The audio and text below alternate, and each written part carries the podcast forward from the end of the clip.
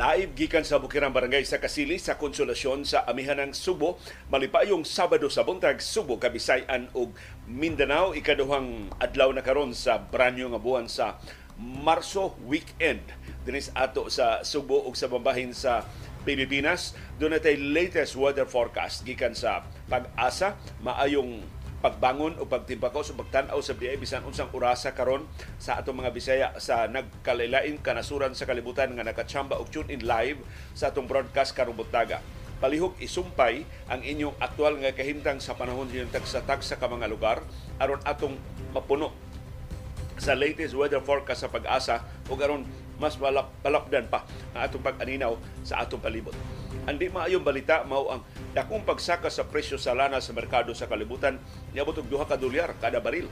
Ang pagsaka sa presyo sa lana o busa dako ang kahigayonan maapektuhan ang atong presyo sa lana dinhi sa Pilipinas. Pero ang initial pahibaw sa Department of Energy muus-us ang presyo sa krudo o sa kerosene ang musakara mo ang presyo sa gasolina. Pero posible maapektuhan ni eh, dako nga pagsaka sa presyo sa lana sa world market pagtapos sa trading sa adlawng Biyernes na mo'y ni culminate ni tapos ni takop sa tibok semana nga trading karong semana. Ato nang subayon ang presyo sa lana. Karong buntaga sab gisubay sa Rappler kining ilang investigative journalism sa Rappler nganong nakalusot man duha ka Bugatti Chiron o Bugatti Chiron sa registrasyon sa Land Transportation Office gibasol ang karaan nila nga sistema moy nalutsan ini plus ang importer ini wa gid klaro nga credentials. Sila ra say nagka-credit. Sila ra say nagtugot sa operasyon. Ini questionable nga importer. Ini duha ka Bugatti. As kandaghanang nga lisbo nga mga transaksyon. Ini mao mga ahensya sa gobyerno. Bureau of Customs ug LTO mo na sentro sa investigasyon ni ining questionable nga importasyon sa duha ka labing mahalon og talagsaon nga mga sports cars sa tibuok kalibutan. Karong buntaga sab kining mafia sud sa National Food Authority.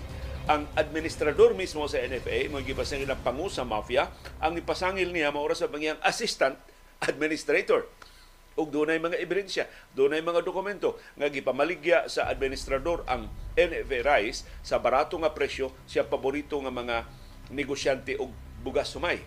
Ang pasyunang aksyon sa Agriculture Secretary nga si Francisco Kiko Laurel iyang gipabakasyon ang duha kalabing dagko nga mga opisyal sa NFA ang gipasanginlan ug ang mga namasangil. Murag sayop ning mensahe ang namasangil giapil og pabakasyon sa administ sa atong agriculture secretary. Ato nang subayon kini maong kontrobersiya karong buntaga. Sa pikas nga bahin doon natin resulta sa mga duwa sa Philippine Basketball Association pag-resume sa Philippine Cup kagahapon ug doon natin resulta sa mga duwa sa National Basketball Association apil na ning bagong kasaysayan nga mahimong marehistro ni LeBron James karong weekend siyam kapuntos na lang ang kuwang. 9 points away si LeBron James gikan sa kasaysayan pagka mahimo siyang labing unang magdudua sa NBA maka-score og 40,000 puntos. Si Karim Abdul-Jabbar maumantoy kinadaghanag puntos sa wa pa si LeBron 38,000 plus points ra ang nahimo si LeBron karon labaw na ni Karim og kapin libo 9 points away gikan sa 40,000 point mark sa kasaysayan sa NBA. Doon na sabday, schedule sa mga duwa sa NBA karong buntag sa atong oras sa Pilipinas. Ug sa atong viewers views ang inyong mga reaksyon o mga opinion sa mga isyong natuki o matuki sa atong mga programa. Ug sa atong kasayurang kinoy kuyan o sa pagbakwi sa mga Duterte atong ilang mga atake na personal kayo batok sa mga Marcos. Ibakwi na nila ang pasangil batok sa pagkabangag o pagkaadik sa drugas sa presidente. Usa na pagbakwi itong pasangil sa sex orgies o uban pang mga lisyuso kayo nga mga insinuations batok sa pamilyang Marcos o pamilyang Romualdez ato ng kuyon karong buntaga.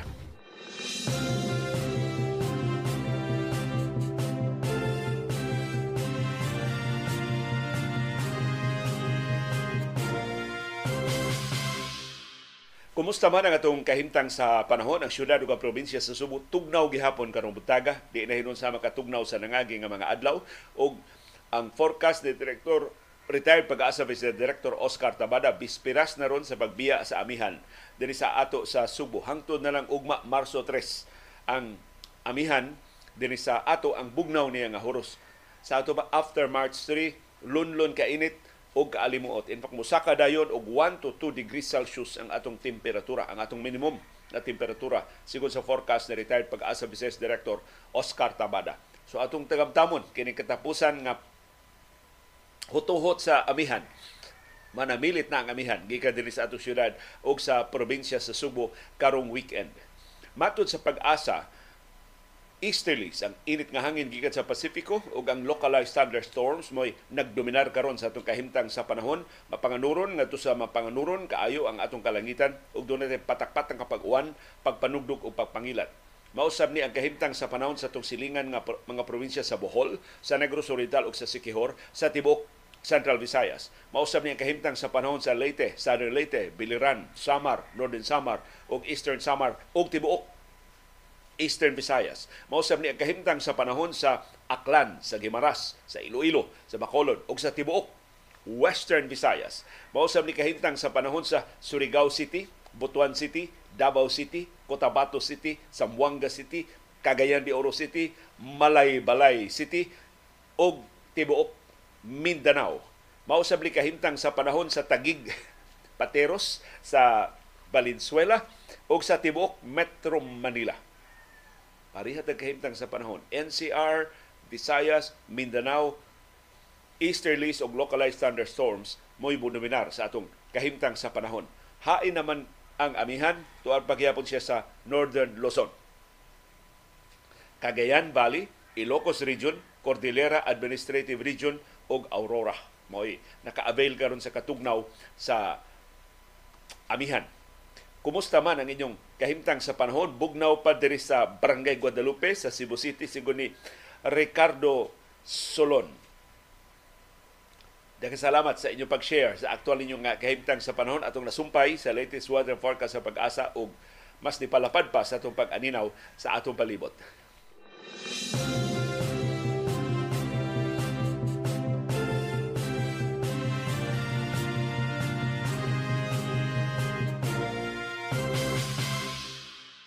Doon na sa linog nga nitayog sa Surigao del Sur, magnitude 5.4 nga linog ang nitayog, mas kusog kay sa linog sa niaging adlaw. Ang sentro ining latest nga linog nahitabo gahapon sa hapon mao ang Kagwait, Surigao del Sur. Nahitabo ang linog human sa magnitude 5.3 nga pagtayog sa samang lugar sa Kagwait adtong Huybes sa buntag. Sigon sa Philippine Institute of Volcanology and Seismology of PHIVOLCS, ang epicenter sa linog na himutang sa silangan nga bahin sa Kagwait, Surigao del Sur.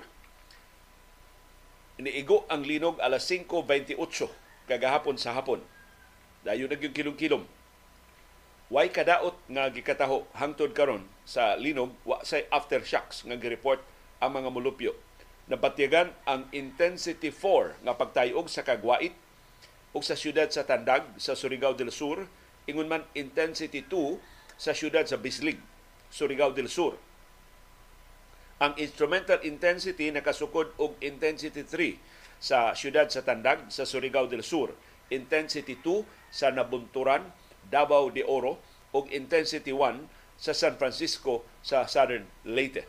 Kaning late, Southern Leyte at bang man kaini sa Surigao. In fact, dunay mga barko nga maglawig gikan og padung sa Southern Leyte og sa Surigao. Daghang kay mo biyahe padung sa Mindanao, ari agi sa Southern Leyte kung pabor sila sa Eastern Visayas. Mas paspas, mas duulra ang ilang uh, ruta padong sa Surigao. Labi na kung ilang tuyo, naasab sa Caraga Region.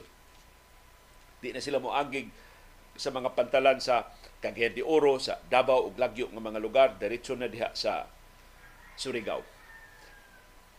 Matod sa PHIVOLCS, mauni ma atong mapaabot sa mosulod nga mga adlaw ang hinay nga pagtayog, hopefully, lig-o na ang atong istruktura sa atong kabalayan. Ato na napatuman ang nag-unang mga provision sa atong National Building Code aron nga makalahutay na ta sa mga linog nga ingon ini nga gikusgon. Kay kani adto mga linog nga intensity 4 kapin pa lang daghan na kay mga bay nga mahagsa karon ma hinaot maini nga timaan or tungod ni sa advancement sa atong teknolohiya mas ligo na mas nakalahutay na ta sa nakasugakon na ta sa mga pagtayog sa makakusog ining magnitude 5.4 nga niigo kagahapon sa hapon sa kagwait sa Surigao del Sur.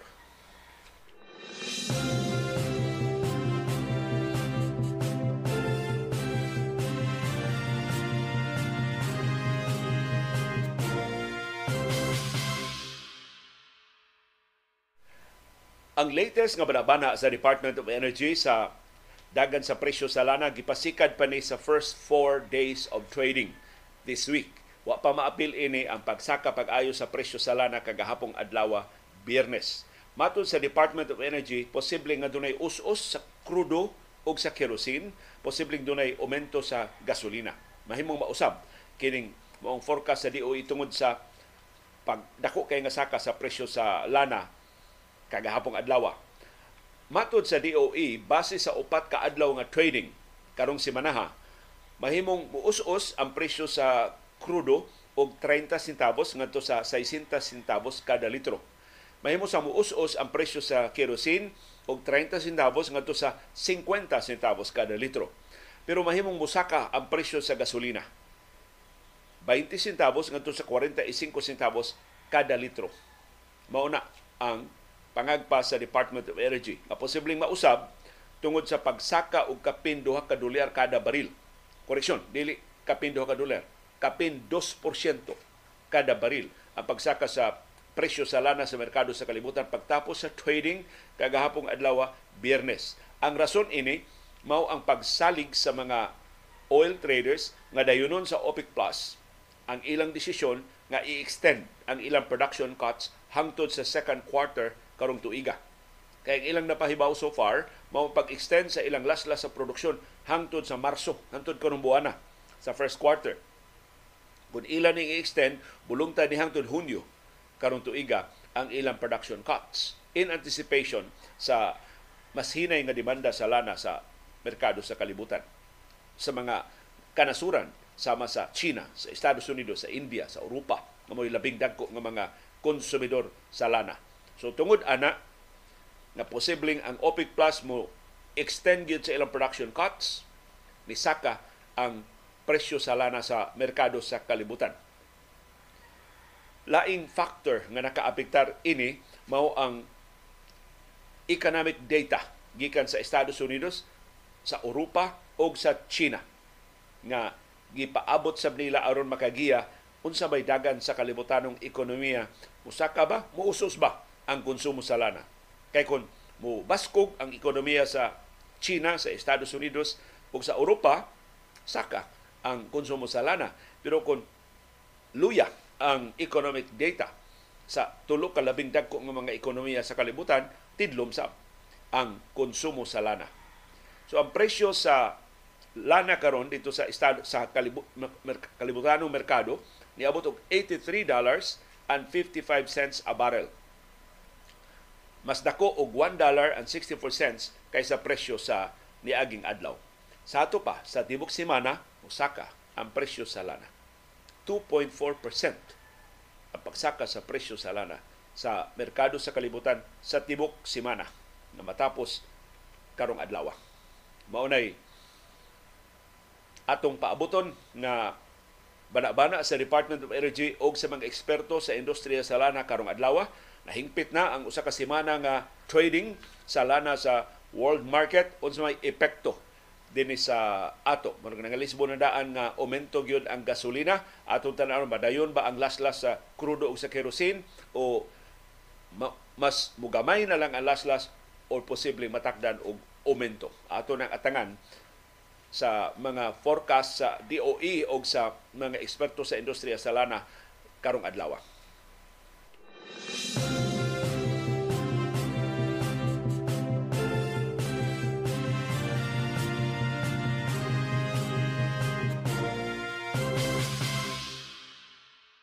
Di may balita para sa ato mga ginang sa panimay o sa ato mga nagduma o mga restaurants, mga kananan nga nagamit og LPG ni Saka ang presyo sa liquefied petroleum gas para karong branyo nga buwan sa Marso. Usually, ang pahibaw sa mga oil companies sa dayong tapos sa niaging buwan o sa unang adlaw sa incoming nga buwan.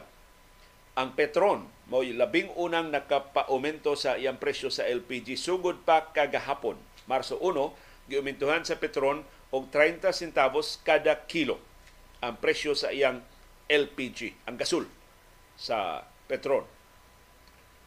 Sa pikas nga bahin ang Sulain, gihulagway nga may ikaduhang labing dako nga dealer o uh, manufacturer o tighimo ining ug tig-apod-apod sa Sulain nga LPG mas gamay ang ilang aumento 27 centavos kada kilo ang aumento sa Sulain sugod karong adlaw Marso 2 ang effectivity.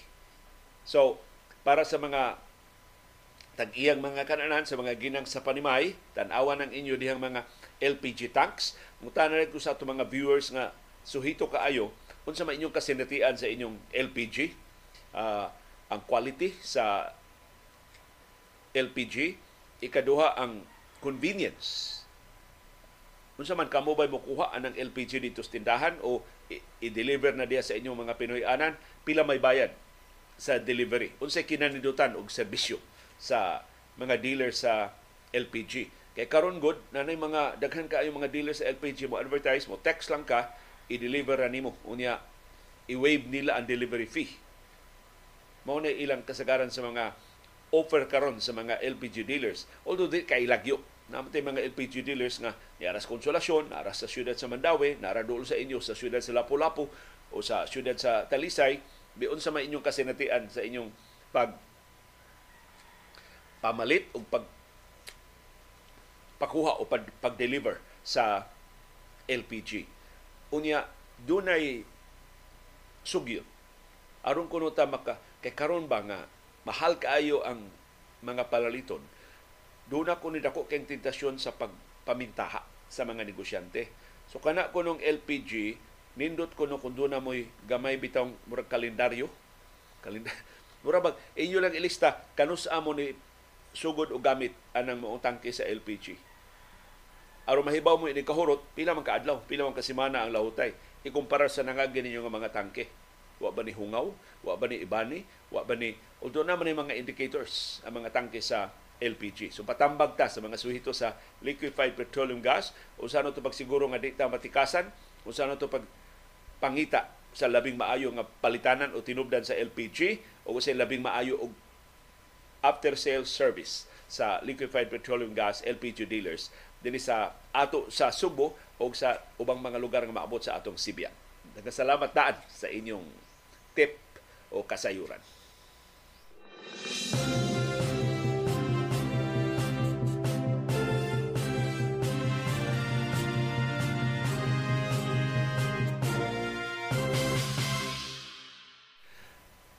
Arina ta sa investigasyon sa Rappler. Mahitungod ining duha ka Bugatti Chiron o Chiron kung imo gyung i-pronounce sa iyang French name. Kining kay manufactured sa France kining maong mga sakyanan. Kining mga Bugatti Chiron hilabihan ka talagsaon kay sa tibok kalibutan 500 ra ka units ang ilang gihimo. 200 units ra ang ilang gi-produce from 2016 to 2022 sa ato pa sud sa niaging unom ka tuig mo ni 500 ra ka units niya ni ay duha diri sa ato sa Pilipinas. Smuggled pag kay karon ang tanang mga ebidensya na pakita smuggled wa ni mobayad sa tukmang buhis. O wa ni maklaro diyag rehistro sa Land Transportation Office pulos ni palusot ang tanan. Ang kada Bugatti Chiron o Chiron mo balor og 3 milyones dolyares kada usa. Or 165 billion pesos sa atong kwarta sa Pilipinas. So nangutana ang Rappler Investigative Team, giunsa man pagsud ining mahalon talagsaon kay nga sakyanan dinhi sa ato sa Pilipinas. Giunsa man sa mga importer sa pagpanikas sa minilyon ka pesos nga buhis nga ila mang nalutsan og giunsa man ining ismaggled nga mga sakyanan pagsud pag parehistro sa Land Transportation Office nga way bisan usa nga nakabantay. So gisubay sa Rappler ang mga dokumento. Na ni ang resulta sa ilang paper trail aron mahibaw tag sa dagan ining maong transaksyon. Dayong tapos sa 2022 ni Sud kining duha ka mga sports cars sa Pilipinas. Pinasikan sa Bill of Lading na pinitsahan og December 24, 2022, bispira sa Pasko adto 2022 gi-issue ang Certificate of Payment sa Bureau of Customs December 27, 2022. Sa ito ba? Five days, human sa iyang pagdunggo, bayad og buhis. Sigon sa dokumento sa Bureau of Customs. Ang Certificate of Payment kadurahan hinuon. Nagpakita nga gibayaran nga buhis 24.7 million pesos ra. Is the customs duty. Nasigon sa taga customs, ang bayranan unta 49.5 million pesos nga customs duty or ang total duties and taxes moabot unta og 160.5 million pesos. So, perti dako ang alkanse sa gobyerno. Ang gibayaran 24.7 milyones pesos ra nga ang kinatibuk ang bayranan 160.5 million pesos unta sigon sa mga lagda sa Bureau of Customs. So nganong nakalusot man gamay na kayong gibayaran nga buhis. Bisag questionable na daan ang gibayaran nga buhis sa Bureau of Customs na rehistro ang duha ka Bugatti Chiron o Chiron diha sa LTO. Ang blue nga Bugatti gihatagan og plate number NIM 5448 na rehistro ubos nga ni Thu Trang Nguyen.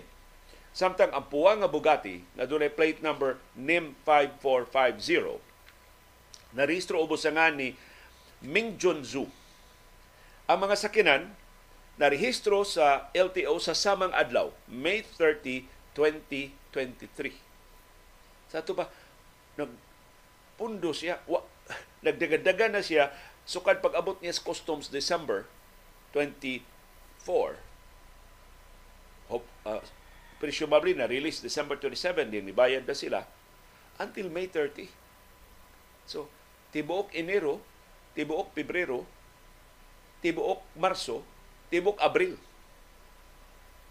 In fact, tibok Mayo, kaya dahil na mo tapos Mayo gipreso. So for five straight months, nagdagadagan ng Bugatti sa kadalanan sa Metro Manila nga way rehistro sa Land Transportation Office. Finally, ilang giristro pagka Mayo 30. Atong na-interview si kanhi Customs Commissioner Yugi Ruiz, kintagan mo siyang pagkamayor sa Cebu City.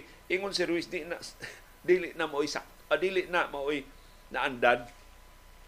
Kasagaran dyan sa mga importers o sakyanan, within 20 days, pag abot din ni iristro na nila para di na sila maproblema.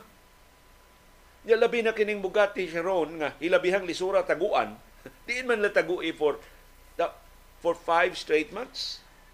Ngano wa may wa man ni masakti nga wa ni rehistro. So man pagduda di ka ni Customs Commissioner Yugi Ruiz nga di man ni obra ni hasta ang petsa sa rehistrasyon. But later on, sa investigasyon sa Rappler, atong mahibawan nganong ilang gipili ang Mayo 30, 2023. Kay perting gubutas LTO anang adlaw. Anang mga adlaw. Usa ka semana sa wa pa maristro kining duha ka Bugatti Chiron o Chiron or Mayo 22 nirita, ni-resign ang kanhi pangu sa LTO na si Jose Art Tugade, mo J. Tugade, ang anak sa kanhi Transportation Secretary na si Arthur Tugade, na paborito ni kanhi Presidente Rodrigo Duterte. Ni-resign siya sa LTO, human na uwaw, sa shorted sa plastic cards para sa driver's license. So, naato sa transition gikan ni Tugade ngadto sa nipuli niya gipalutsan sila registrasyon sa duha ka mga Bugatti. Pero bisan pa ngano nakalusot man sa sistema sa LTO ang duha ka mga Bugatti Chiron o Chiron. Dunay kang ah ang sistema sa LTO sa pagpangrehistro sa mga sakyanan. Ang LTO karon naghikay sa pagbalhin sa tanan nilang operasyon gikan sa ilang karaan nga IT system nga Strad uh, IT system provider nga Stradcom padung to sa ilan ng gipanag-iya nga Land Transportation Management System LTMS. Ang karaang sistema ang tag-iya to Stradcom. So ang Stradcom sig pangulikta og bayad. Kini bagong sistema ang gobyerno na tag-iya ini. So wa nay gasto. Makadaginot ang gobyerno, makadaginot pa gyud ang mga tag-iya sa mga sakyanan. Ug mao ni ang gi-operate sa Dermalab. Ini bag-ong IT service provider nga taga Germany. Pero wa pa man mahingpit og balhin. So napasad sa transition ng LTO karon gikan sa Stratcom padung sa LTMS. Tungod ana, ang mga LTO personnel usahay mo rehistro sa Stratcom, usahay mo rehistro sab sa LTMS.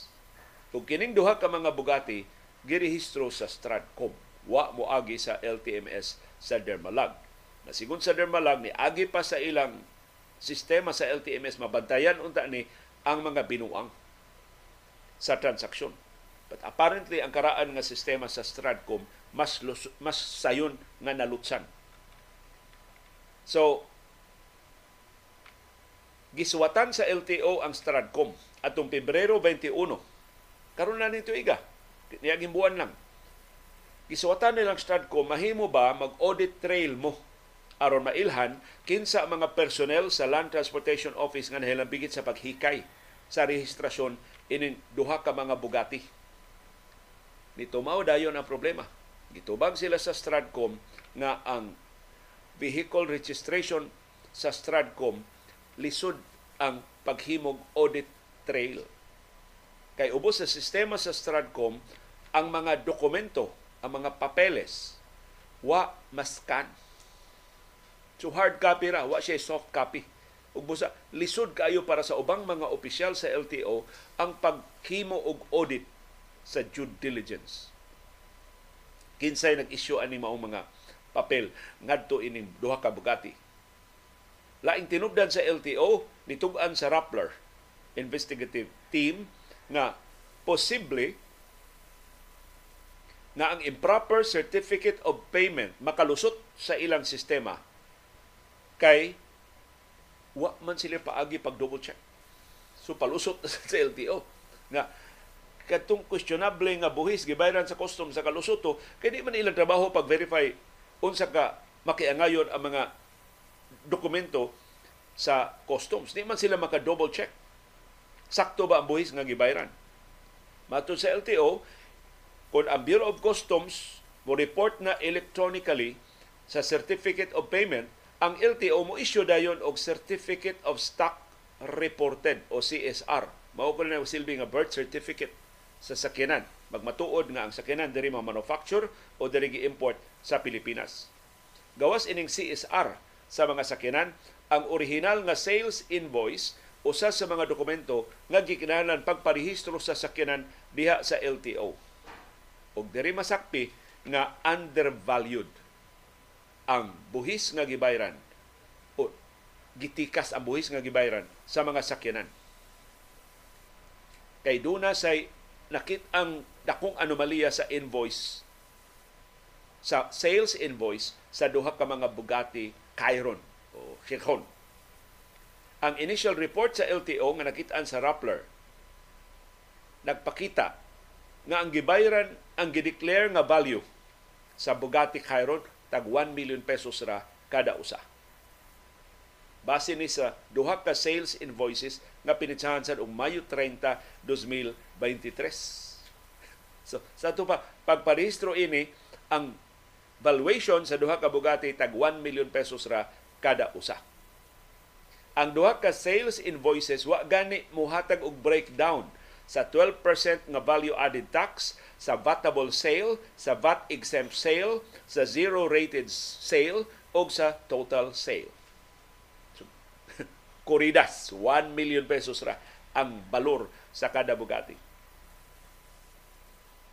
So ang pangutana, sigon sa Rappler sa ilang investigasyon, nganong ang sistema sa LTO na pakyas man sa pagbaraw ini maong transaksyon nga nagkasungi man ang sales prices nga tag 1 million pesos ra ug ang customs duties nga 24.7 million pesos.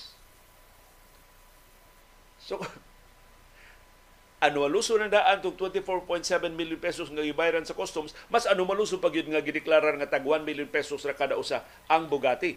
Yet ang sistema sa LTO, wa makabantay. Wa siya, wa maalarma, wa mo pindot wa mo alert sa hingtungdan nga mga opisyal. Kining questionable nga mga sales invoices nga tag 1 million pesos sa ang kada usa sa duha ka Bugatti gi-issue sa Freebell Import and Export Corporation. Ang samang kumpanya nga mo ni-import sa mga sakyanan dinhi sa Pilipinas base sa Bill of Lading nga gikuptan karon sa Bureau of Customs. Base sa latest Certificate of Accreditation sa Freebell nga nakuha sa Rappler, ang address sa kumpanya naa sa room 317 female female building A Soriano Avenue, Barangay 656 sa Intramuros sa Manila. Sa ato pa ubos siya sa jurisdiksyon sa LTO NCR West. Pero ang initial accreditation sa Freebell isip importer gihikay sa LTO NCR East Regional Office. Nga mo untay angay mo process sa ilang transaksyon. Pero ang LTO NCR West mo ni process sa transaksyon. Ang nihatag og accreditation o cert- certification ining Freebell mao si Benjamin Santiago, ang Regional Director sa LTO NCR East. Ang certification sa Freebell giluwatan ni Santiago August 11, 2022 So pila ra ka buwan sa pa siya mo import. September, October, November, December. Four months. Human siya na, na certify ni import siya ni duha ka Bugatti. Nakadawat ang Freebell siyang Certificate of Accreditation isip importer o dealer gikan ni Chufilo Guadis III nga kanhi Assistant Secretary sa LTO karon na bolilyaso sab sa Land Transportation Franchising and Regulatory Board. So katong pasangil sa anomalya ni Guadis nga palit kay napapas kay ni di bakwi siyang pasangil ang whistleblower, posible na dili to mo una na bolilyaso ni Guadis. Diha mismo sa LTO dag, daghan sa kay siya agi. Ang accreditation history sa Freebell isip importer o dealer hilabihan ka questionable. Ang pasyonang investigasyon sa LTO nakakita og daghang mga buslot sa operasyon sa Freebell. Nadiskubrihan sa LTO ang questionable nga paghikay sa accreditation sa Freebell. Sigo niya sa mga sakop sa Monitoring Committee for Accreditation of Regional Assessment and Compliance. Kinsa nibisita sa Freebell adtong Pebrero 19. So for the first time, human nila gi-accredit, giduaw sa taga LTO ang Freebell. Ang inspection report sa LTO ni Ingon, wa sila kakita og showroom. So, importer og dealer kag sakyanan niya wa kay showroom. Kung sa nimo sakyanan, imo lang litratuhan, i-messenger lang nimo sa mga kliyente. Ang mga kliyente dili makasuhi, makasusi dito sa kahamis ng imong Bugatti. Why showroom? Wa sila warehouse. Asa man nila ipundo ang ilang gi-import nga mga sakyanan? Wa man sila bodega. Nakit-an sab sa LTO nga wa gani sila signage. so kung tarong ni negosyante ha, wa sila signage, murag nauwaw sila sa ilang negosyo. So, murag doon, doon na sila kaming opisina. Sila rin nahibaw nga dealer o importer na sila o mga Bugatti. Tungod ini, ang Investigation Committee sa LTO ni rekomendar na luwatan og show cause order ang Freebell aron mapugos sa pag pasabot ining ilang violations. Kay kalapasan ni importer o dealer ka, wa kay warehouse, wa kay showroom, wa gani kay bodega. Ah, warehouse, bodega man na. Wa gani kay signage. Imbestigahon sab sa LTO ang liaison officer sa Freebell ug ang ilang customs broker ug ila sang kuhaon ang mga dokumento gikan sa Securities and Exchange Commission. So nagkanit-kanit na ang mga binuang na nakitaan. Sado pa, di lang sa is sa transaction itself, sa shipment itself sa Bugatti, hasta ang mga hapin ng mga transaksyon, ang mga accreditation ining importer o dealer, questionable na dieng daan. So ay rason nganong di makalusot sa Land Transportation Office. Kay murag ilan ang gihanigan kining maong transaksyon pila na kabuan sa wa pa ma dunggo mudunggo ang duha ka Bugatti Chiron o Chiron dinhi sa ato sa Pilipinas. So daghang salamat. Nahantud karon ang Rappler doon na pa'y investigative journalism nga gilusad kay kasagaran sa atong mga media organizations karon tungod sa kagamay na lang itawon sa kita o sa kagamay na lang sa ilang mga reporters igo na lang mo printa o mga press releases.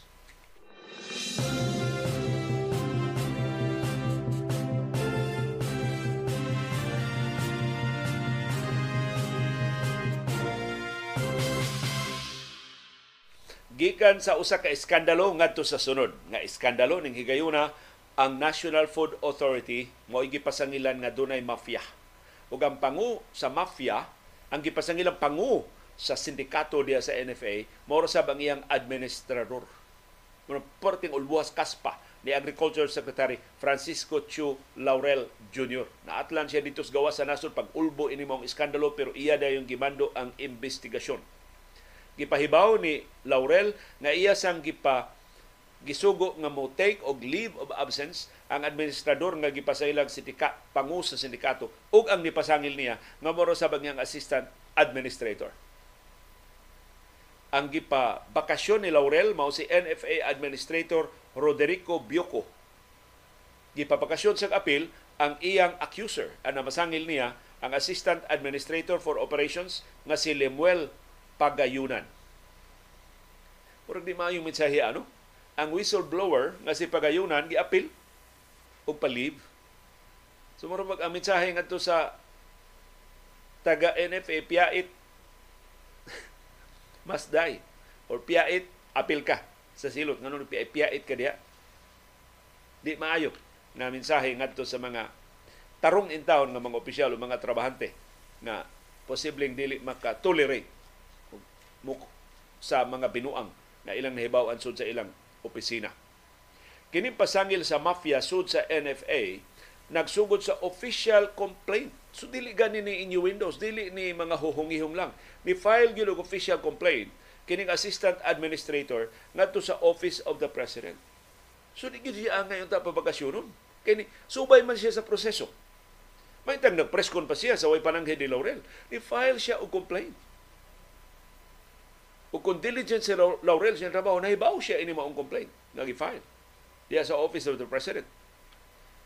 Gipasangin lang si NFA Administrator Rodrigo Bioco nga maoy utok sa questionable nga pagpamaligya og bugas sumay na nakapaalkansi sa gobyerno. Ngadto si ang paborito nga mga negosyante og bugas sumay. Nadawat sa Office of the President ang formal complaint atong Pebrero 13. Niaging buwan pa, nya wa kahibaw si Laurel ang ni-file sa complaint, wa mag-alias, wa mag-anonymous, nagpailag yun si NFA Assistant Administrator for Operations Lemuel Pagayunan. Si Assistant Administrator Pagayunan, ipasangil ni Administrator Bioko nga ni-issue og memorandum na nagtugot sa pagbaligya og 75,000 bags sa NFA rice sa presyo nga 93.75 million pesos ngadto sa pinili nga mga negosyante. So doon na ebidensya si pagayunan. Yung ipaapil og bakasyon ni Laurel, di maayo na timaan. Niingon si pagayunan, dili ni ang unang transaksyon. Doon na say gipaligya nga NFA rice adtong niaging tuig 2023. Sigon sa dokumentong gihatag ni pagayunan ngadto sa Office of the President, Kini si Administrator Bioko na maligya og bugas sumay ngadto sa G4 Rice Mill Corporation o NBK San Pedro Rice Mill. Ang pasangil ni Bioko nga ni-deteriorate na, nangalisbo na. Kay kung say, tawag ang mga negosyante sa bugas ang mga bahaw na, kanang mga karaan na, bahay. Muna nila tawag, bahay na ang bugas sa NFA. Moto iya ko nung gipamaligya pero matod ni pagayunan, iyang nahibawan nga ang bugas humay nga gipamaligya ngadto sa mga paboritong negosyante ining Bioko wa pa mag-deteriorate. fit pa for, for consumption. Mga gwapa pa kuno kay dagway mga bugasa. Ang pasangil ni pagayunan maoy nakaaghat ni Laurel sa pag tuko dayon og investigative panel.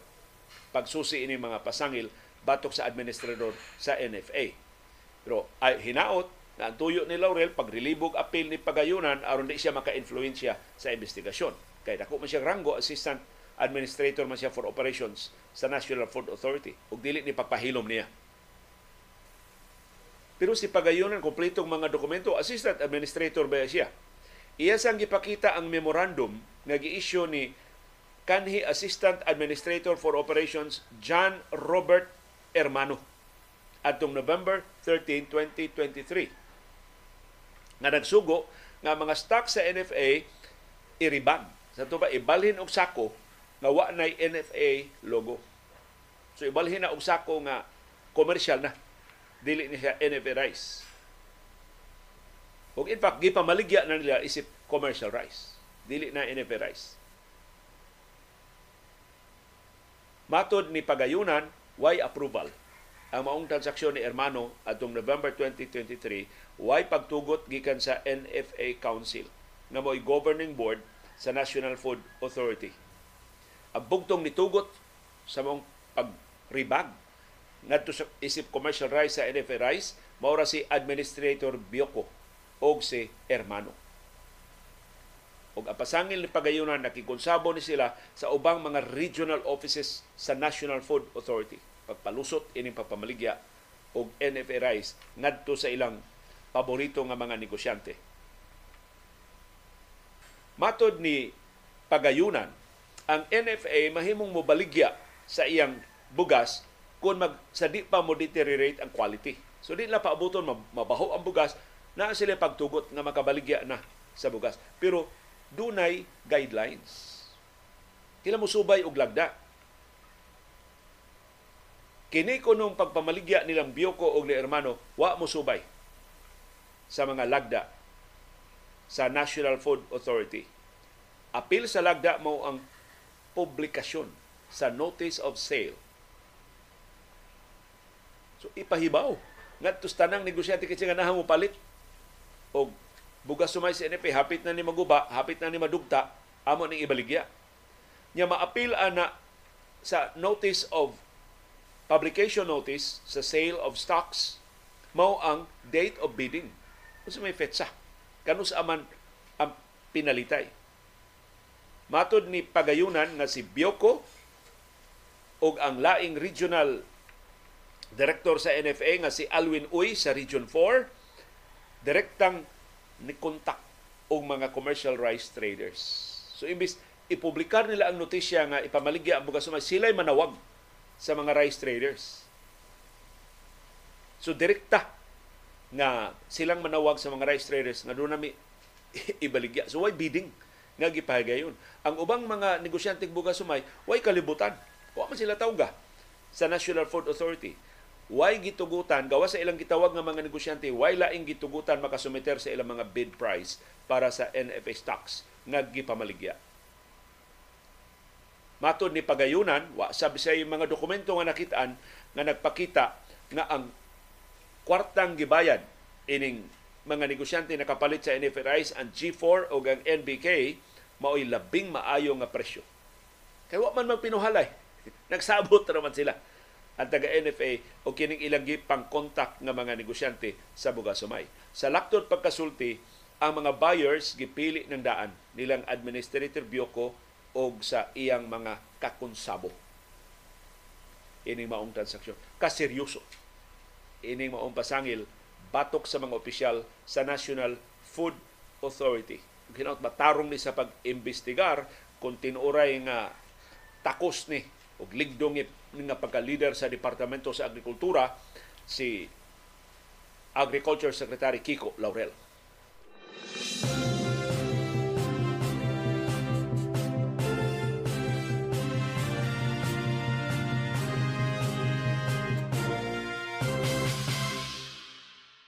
Pero sigon sa mga farmers groups, hagbay raman ni sindikato diha sa National Food Authority, di man kuno ni bago.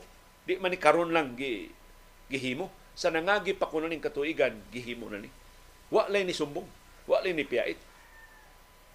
Matod sa Samahang Industriya ng Agrikultura o SINAG, Executive Director Jason Kainglit, kakining illegal nga pagpamaligya sa NFA rice, hagbay ra ning gihimo sa kadaguan sa NFA. Base sa report nga nadawat sa SINAG sa niaging tuig 2023, dunay susama nga mga transaksyon sa illegal nga pagpamaligya sa NFA rice. Karong tuiga, ang nahibaw-an sa SINAG, duha ka mga negosyante ang nakapalit nga barato ka presyo sa NFA rice. So minilyon ka pesos ang alkanse sa gobyerno. Ini pagkabaligya.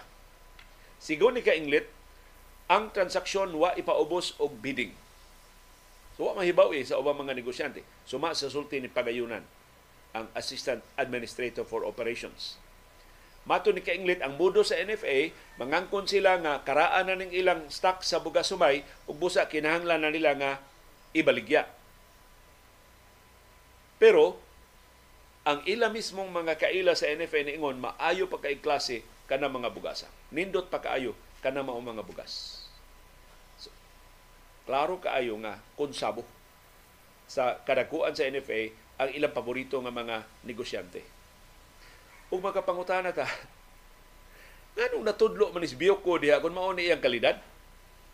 Pila pa katuig ng administrasyon na? Pila pa man ang katuig Bioko? isip administrador sa National Food Authority. Kasayo nila nga nagbinuang. Pero usay ba makalimot ta sa panultihon sa atong katiguangan kung unsay punuan mausad ang bunga. So kung ang punuan santol, di ka mag-expect mamunga ng chikos. Kung ang punuan kay mito, di na mamunga og nangka. So kinsa gani nagtudlo ini mga opisyal sa National Food Authority o sa mga ahensya sa gobyerno, customs, LTO o kining ubang nagpabadlong nga mga ahensya. Ang nagtudlo nila mao si presidente Ferdinand Marcos Jr. Doon ay mga huhungihong at tinood ko na nagtudlo ang iyang asawa si Lisa Arneta Marcos. Doon ay mga huhungihong apil ko na ng iyang inner circle si House Speaker Martin Romualdez. Sila ra ko na magbuot-buot sila ray magbira-bira kin sa mga ngan, itudlo sa mga ngan, tangtangon. In fact, ang tanan ko ng mga appointees ni kanhi Presidente Rodrigo Duterte del Bureau of Customs wa na tangtangon na within the month of March. Di na makaabot og Holy Week ang mga hinanib ni ang mga tinudlo ni Duterte. Dias Customs ni burot na pag-ayo ng mga tinudlo ni Duterte Customs na gikuyaw-kuyawan na. Ang bugbog nilang Unsa tawag ang dako kay singot bugbog nga singot ba? Ang ilang singot pareha na gidakon sa ilang brilyante. Nga gipagilak-gilak sa ilang lifestyle. Kang gigiga ini mga opisyal sa Bureau of Customs. Kinsa gani ni si Presidente Ferdinand Marcos Jr., tax evader, konbiktado nga tax evader. Wa mo bayad siyang income tax sa siya pa'y gobernador o vice, siya vice gobernador hanto na promote lang siya pagka gobernador sa Ilocos, wa siya bayad siyang income tax. Dayong ulbo sa EDSA People Power Revolution.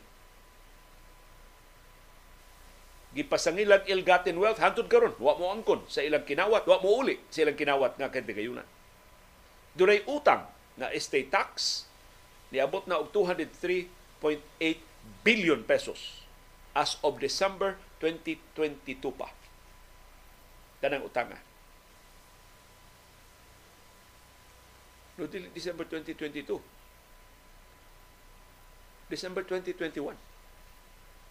Kaya mo ito katapos ang Christmas sa Duterte administration.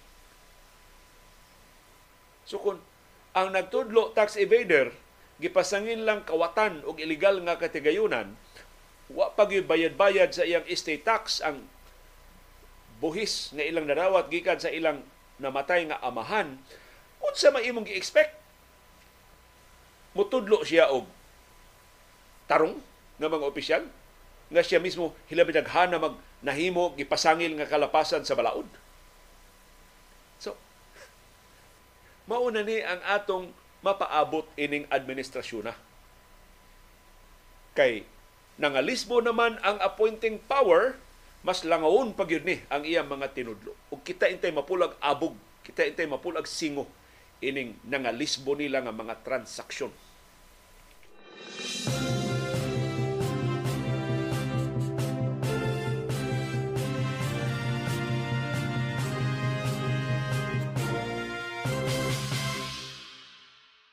Palihog panggunit mo sa inyong lingkuranan hain man mo karon mahimutang kuno mo maglingkod palihog lingkod.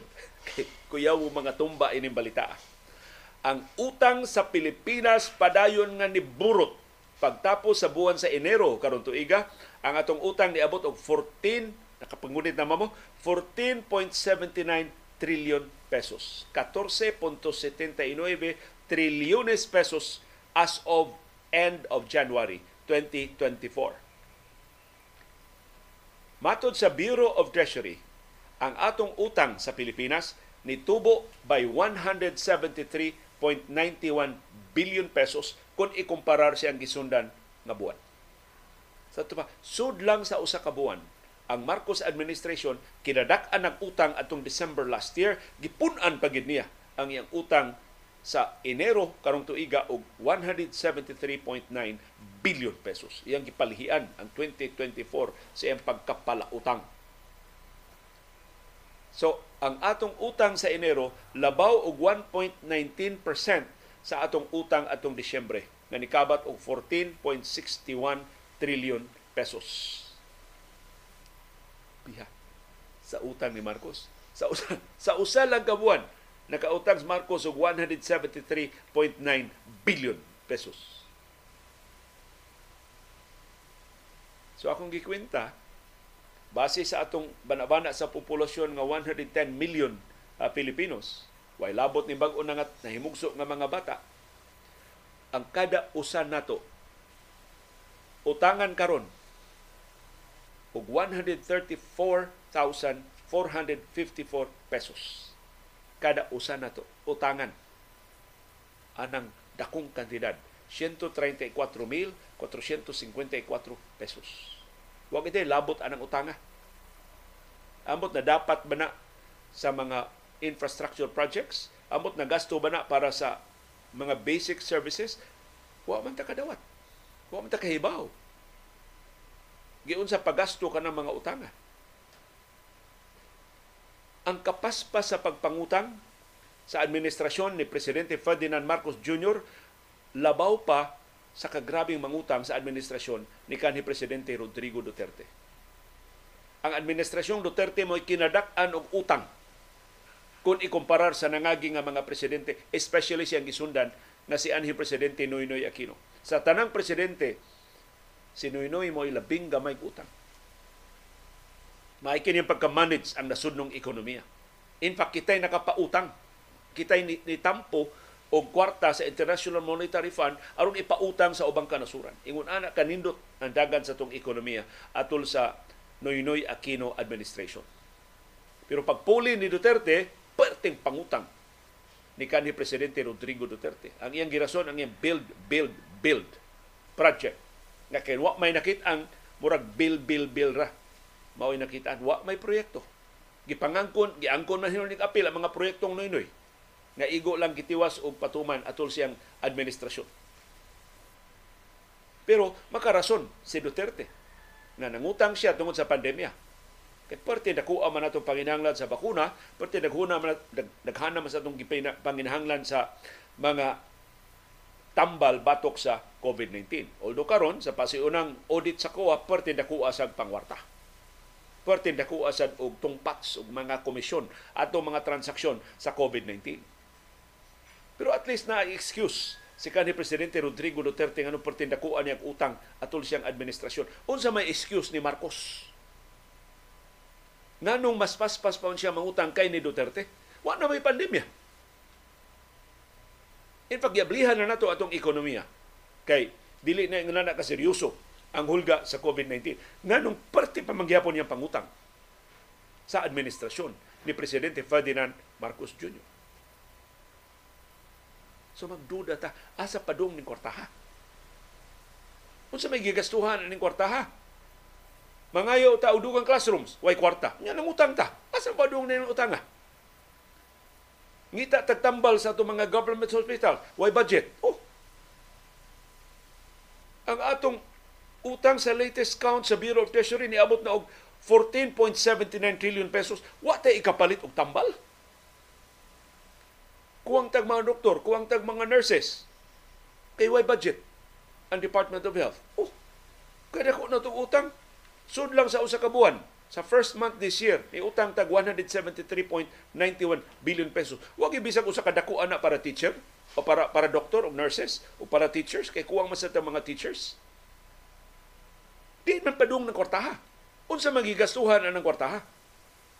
Nganong ang labing dinalian o labing importante nga mga panginahanglan, wa man maatiman sa atong gobyerno para unsa man ng utang. Nakautang tag 173.9 billion pesos sa usa lang unang buwan karong tuiga.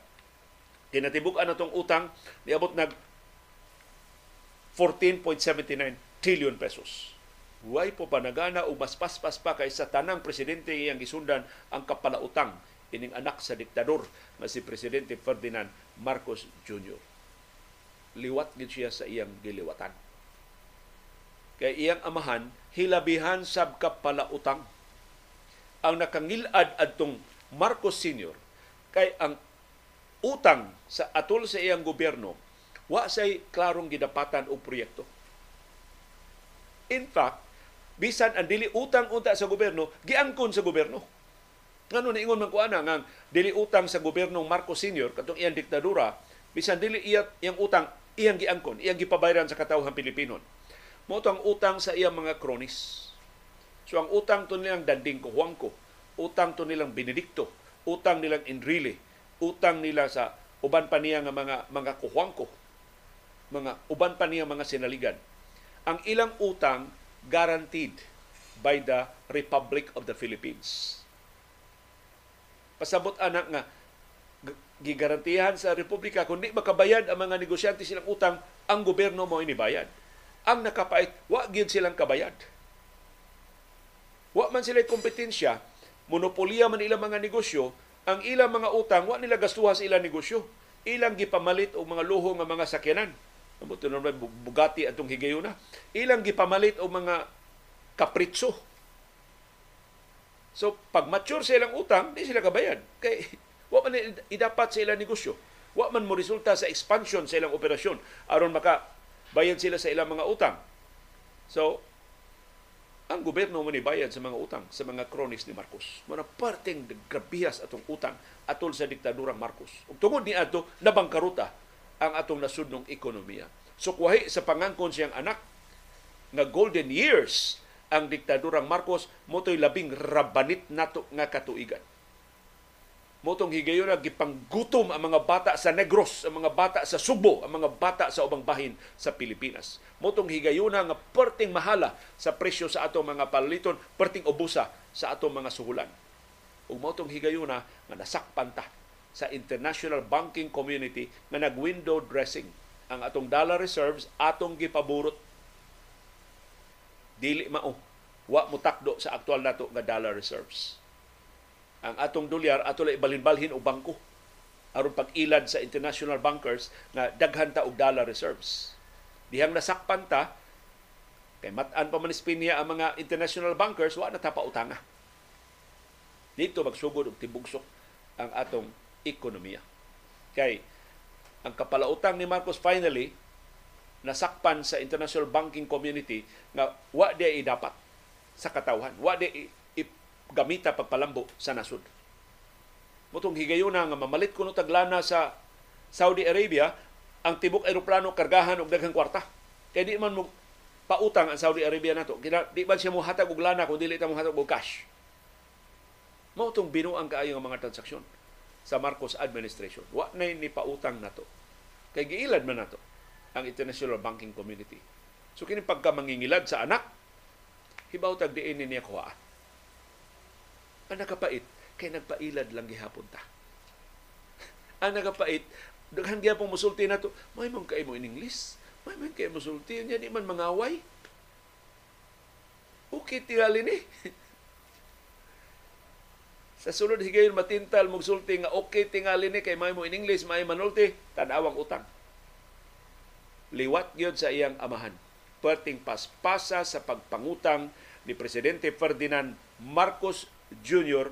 nga as of today kada usa nato nga nag lihok sa Pilipinas bisag pili atong edad bago tang nahimugso mga senior citizens na kitang tanan utangan kada usa nato og 134,454 pesos. O saan to pagbayad kining utanga? Ang hangtod ang sunod natong henerasyon may magbaguod sa pagbayad sa utang. In fact, hangtod karon kita padayon pang nagbayad sa utang sa kinawat sa diktadurang Marcos. Hangtod 2025 hantod pa sa sunod tuig ang ato pag-impas atong daghan kay mga utang ni Marcos Sr. nga giwaldas lang sa mga kronis gi shopping lang ni Imelda Marcos dito sa New York gi kawat lang gitaguan na dito sa Swiss banks o sa uban nilang mga taguanan sa illegal nila nga mga katigayunan. Ya ato lang gihapon silang hatagan og benefit of the doubt magsige lang gihapon ta og laom nga lahi ni sa amahan bisan sa tanang mga timaan nga gipalabuan pa gani niya ang iyang katiguangan Kung sa ganito yung definition ni Albert Einstein sa insanity. Ang pagbalik-balik, paghimo sa samang butang na magpaabot og lahi nga resulta. Mao na ang technical definition sa insanity. Hinaot makaangkon og kabuot ang atong nasod ug ang atong katawan.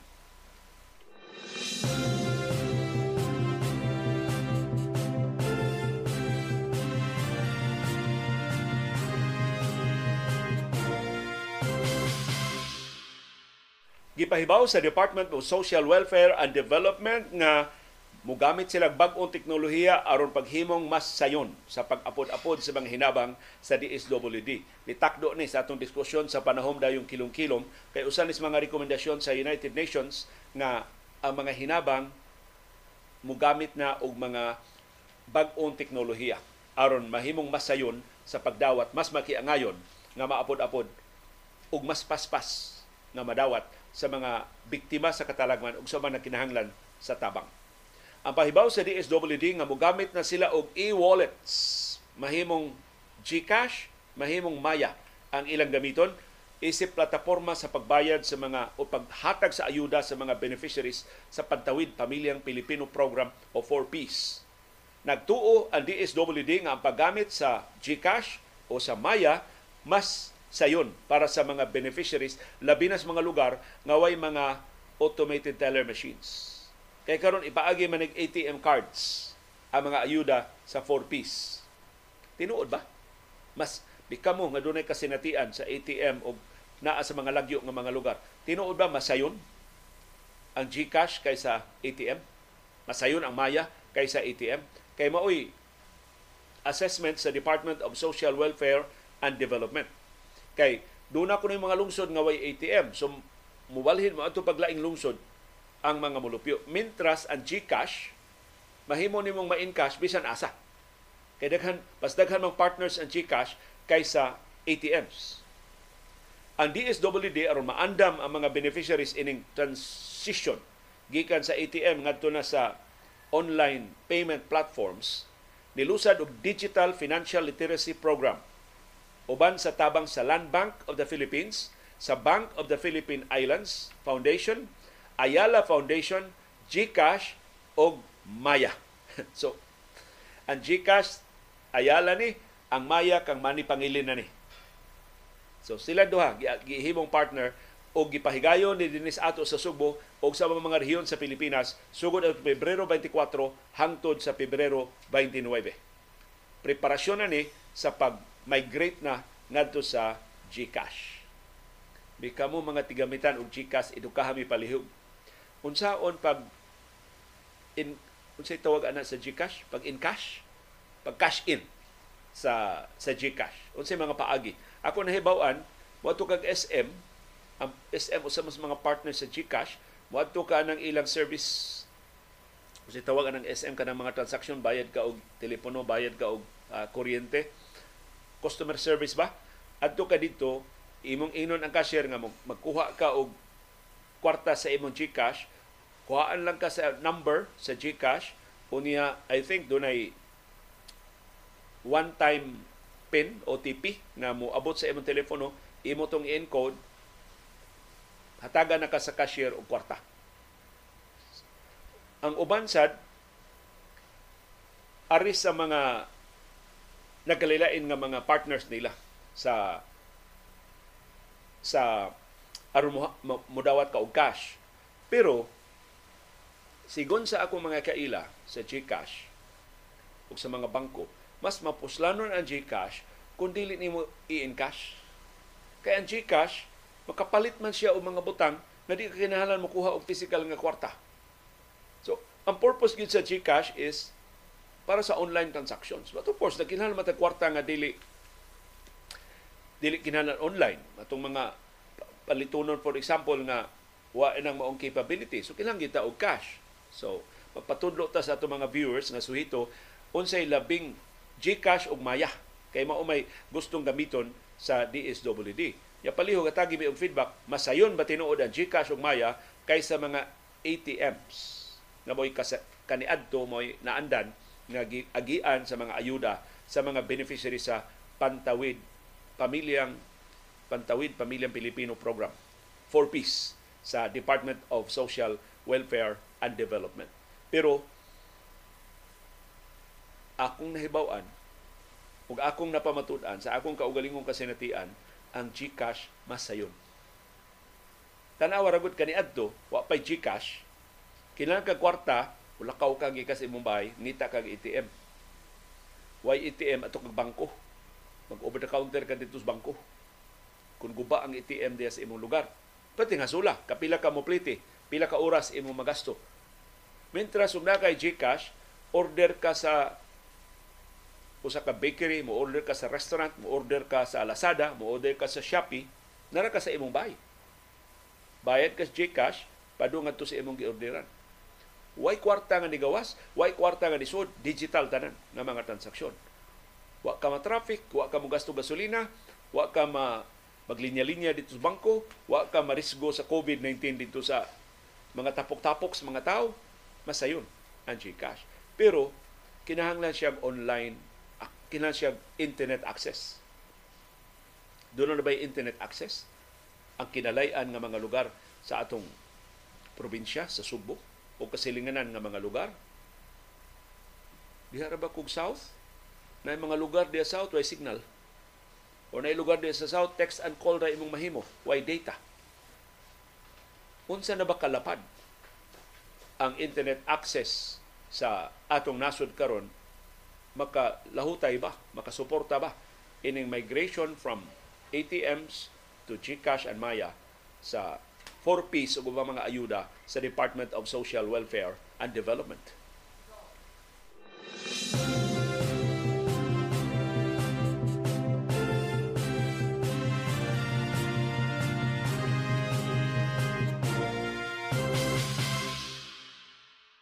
Maayong balita gikan sa Department of Health, padayong ni us-us ang mga kaso sa dengue dinhi sa Subo ug sa babahin sa Pilipinas.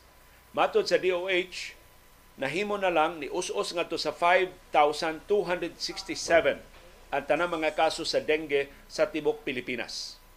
Matod sa DOH, kining mao mga kaso gikan January 28 hangtod February 10 this year mas ubos kung ikumparar sa 7,434 cases nga narehistro the week before, January 14 to January 27. So may nang balita ah. from 7,434 ni minus to 5,267. So kapin 2,000 ka mga kaso ang naiban. Ang bad news mao, dunay 67 nga namatay sa dengue gikan sa Enero 1 hangtod sa Pebrero 10 karong tuiga. So palihog, manlimpyo lang gihapon ta diya sa atong palibot. Di ta mo kumpiyansa ni minus na mga kaso sa dengue, ni ay 67 nga nangamatay sa dengue. So ang, ang dengue peligro gilang gyud gihapon sa komplikasyon. Ang dengue kuyaw kaayo kon mauwahi og atiman sa mga doktor nga dili na sila makatabang sa pasyente. O ang kinakusgan yung panagang sa dengue, mo pagpanlimpyo sa atong palibot. Weekend man karon be, magtasking ka ta. Pila mo mong kasakop sa pamilya. I-divided by sa pila kasakop sa pamilya ang pila ka sektor des inyong bay. Petan doon na mo'y gamay nga nataran. Lima mo kabuok, mama, papa, ug tulo ka anak. Sige, papa, imo ning kinahugawan nga lugar sa bay. Kininuos basurahan, daghan diha mga naghayang nga mga planggana, mga biya nga mga ligid, wa na to mahipos, imo na pa. Ikaw ma, dool kas kusina ma, eh, niya kas kusina, o kini lang imo silig-siligan diri sa kusina kanang mga tupperware nga nabiya na wa ma, wa ma, wa makaob na nahayang unya inigbisbis sa tanom na ay pundo nga tubig dili una itlugan ug sanayanan sa lamok Huwag ka magwangan, ari ka diri sa kuan, tapad kang papa diri Doors Gate kay daghan kay mga hugaw diri oh, tubangas bay. Ang ikaduha na anak ari ka diri sa kilid kini atong gamay garden kay naay mga tanom diha nga kana mga palwa bitaw sa mga tanom nga usay mabutangan og tubig ana di mo pundo musanay ang mga lamok. Ang kamanghuran ari ra ka bay? Kay aron di ka mapaakan des gawas ari ka bay? Kini tanang mga inuduro nato kini tanan natong mga lababo kini tanan nato nga mga kana bitong container ubos sa refrigerator. O, sige ta kuhaan na ta ipangyabo na tanan ta.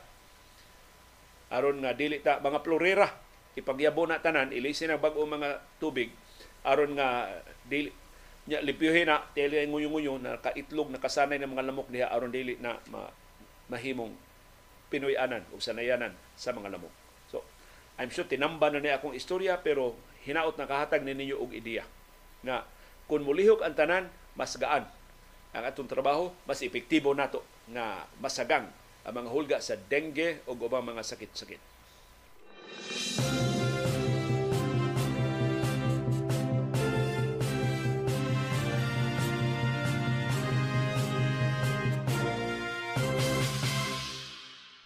Naghisgot ta ganina nga kung ang punuan santol dili mamunga og mangga. Niya ang laing timaan. Gipahibaw sa Departamento sa Edukasyon, way pagtugot gikan ni Education Secretary o Vice Presidente Sara Duterte Carpio kining mga opisyal sa DepEd nga nangulikta og kwarta para sa Catch Up Fridays program. Kini Catch Up Fridays program aron ni pagsulbad sa problema sa ato mga bata nga di ka mao nga mobasa So mo concentrate ang mga magtutudlo kada biyernes sa pagtudlo sa mga bata pag siguro nga mga bata kamao mo basa o makasabot sa ilang gibasa. Mo nay konsepto sa Catch Up Fridays program. Nindot kayo ang tuyo pero gipangwartahan. Matod sa DepEd, dunay mapahimuslanon nga mga personnel sa Departamento sa Edukasyon na maligya og mga workbooks, na maligya og mga booklets para paggiya sa Catch Up Fridays program. Matod sa DepEd, wa ni pagtugot gikan ni Education Secretary o Vice Presidente Sara Duterte Carpio. Wa tuguti ang mga school personnel sa pagpamaligya og mga materials ngadto sa mga ginikanan nga mo avail sa programa. Giklaro sa Departamento sa Edukasyon nga ang Catch Up Fridays gitumong pagpalambo sa reading skills ug academic performance sa mga bata ug wa ni out of pocket costs. Wa ni gasto, wa ni bayranan bisan usa ka dako. So matod sa Departamento sa Edukasyon, parents and learners are reminded not to accommodate and patronize such authorized unauthorized transactions. So giawhag mga ginika ng mga tinunan ayaw mong apil, ayaw mong bayad. Dunay mangulikta og bayad. Matod sa DepEd, Naghimo na sab sila karon og investigasyon kinsa ang mga nahilambigit ini ug ilang gipasalig nga mga individual nga nangulikta og kwarta sa pagpamaligya og mga materials sa programa ilang pahamtangan og administrative sanctions. Giauhag sa ang publiko sa pag-report sa samang insidente ngadto sa Office of the Secretary. O gihatag yun ang email sa Office of the Secretary, OSEC, at deped.gov.ph. DepEd, doon na mo'y pasalig nga dili maosek ang amo reklamo batok ninyo. Hagbay na naman ning reklamuha nganong sige pa man mog imbestiga. Wa jud mo kapangitag sample diha aron makumbinser ang publiko nga wa mo'y labot ini mao mga binuang.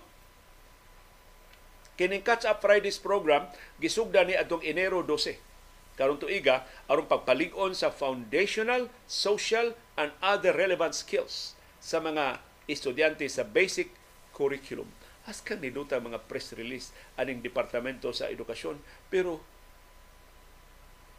in the first place nganong nahitabo man ni Hain man di ay si Education Secretary Sara Duterte Carpio na busy o pangitang mga tambalos-los na nataligaman ang basic kaayo nga mga panginahanglan sa mga estudyante diha sa mga eskwelahan. Kung proactive pa ang liderato ni VP Sara o Education Secretary Carpio, di unta ni makalusot. Kini mga reading materials. Nihatod karon, way nasakpan. Way bisan usa nga nasilutan ang mga bata na hinasulon, i-report ninyo ha. Kung na mamaligya ninyo. Nung sa ni ato kadaguan sa Departamento sa Edukasyon. Pero, the only explanation is, santol ang punuan, santol sa dambunga. Si Vice Presidente Sara Duterte Carpio, wa may kalainan siyang amahan na hilabihan ka mapuslanon sa mapahimuslanon sa gahom si kanhi presidente Rodrigo Duterte sa tanang presidente mo ni paburot sa confidential o intelligence fund sa office of the president. Ang iyang confidential o intelligence funds I think was pila 4 bilyones, 5 bilyones. Sa iya ning administrasyon nagsugod, niya gikopya lang ni ron ni Presidente Ferdinand Marcos Jr. So may mga pagkaliwat ang anak, Paglingkod niya in 2022, bisag way budget para confidential funds ang Office of the Vice President, kay wa man mga yung confidential funds, labaw nang wa hatagi confidential funds si kanhi Vice Presidente Leni Robredo, nangayo siya og confidential funds. O kay ang iyang gipangayuan, anak man sa, sa diktador, nagliniwatay silang duha. Gihatagan siya og confidential funds, bisag wa ma-appeal sa iyang budget atong tuig 2022. Sa iyang kahinangop nga gihatagan siya confidential funds bisag wa ma-appeal sa General Appropriations Act iyang gigasto ang 125 million pesos in just 11 days mabuot mo anak man siya ni Duterte so asa man muliwat ang mga magtutudlo asa man muliwat ang mga prinsipal asa man muliwat ang mga tagduma sa atong mga eskwelahan ng Education Secretary ang iyang kinakusgang mensahe ngadto sa mga bata catch me if you can man. Ipangayon siya kwintada, giunsa niya pagasto ang 125 million pesos in just 11 days, hangtod karon. Di siya mutuban.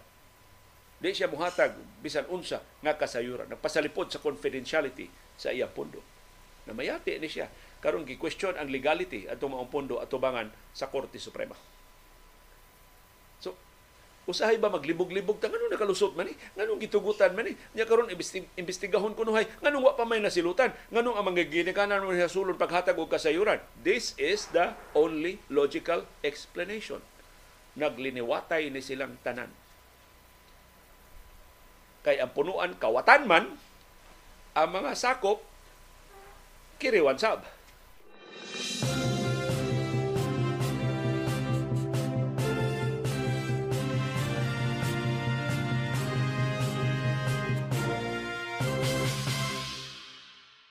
Naininot kay kolom si Jarius Bundok sa Philippine Star mahitungod ni sa baruganan sa retirado nga mga general dinhi sa Pilipinas. Mao ni tarong nga retirado mga general. Dili niya mga general ang paggamit ni kanhi presidente Rodrigo Duterte. By the way, katong ilang pasalig nga dunay mga retired generals motambong sa tigom sa SR atong rally sa SRP, wa gyud koy nakitaan na retired general, wa sab sila gisgutan nga dunay bisan usa lang ka retired general nga nitambong sa maong rally sa SRP. Ambot si, si retired General Mel Feliciano nga gitudlo ni Mayor Mike Rama pagka chairman sa MCW ni Kuyog ba niya dito? Kasi kung ni Rama, ni Kuyog niya dito si Dondon Hontiveros Raman. Pero ang auhag karon sa retiradong mga general mao imbis Osbon ipatuman ang 1987 Constitution. Dili ni bag umong kasi maong baruganan, mao ni baruganan sa nagkalilaing mga anti-chacha groups pero the fact nga ang atong mga retiradong general ni Dason ini mao baruganan, hopefully makadugang is pressure ngadto sa atong mga senador o sa mga kongresista. Nga tinuod. Ang tinuod nga isyu mao ang ilang kapakya sa pagpatuman ug di ni ordinaryo nga kapakya sa pagpatuma di ni tungod sa katapulan di ni tungod sa pagpabaya di ni tungod kay ila lang nataligaman tinuyo gid ni ang ilang kapakya sa pagpatuman sa mga probisyon sa 1987 Constitution nga makadaot sa ilang politikanhon o ekonomikanhon nga mga interes. Matod ining retirado mga general nga nisuwat karon og manifesto. Apil ani ang retirado mga koronel sa Armadong Kusog ug sa Kapolisan, dili ang 1987 Constitution mo isad-an sa kalisod sa katawhan, kundi ang mga politiko o ang politikanhong mga dinastiya mo'y angay basulon nganong kabos ang mga Pilipinon.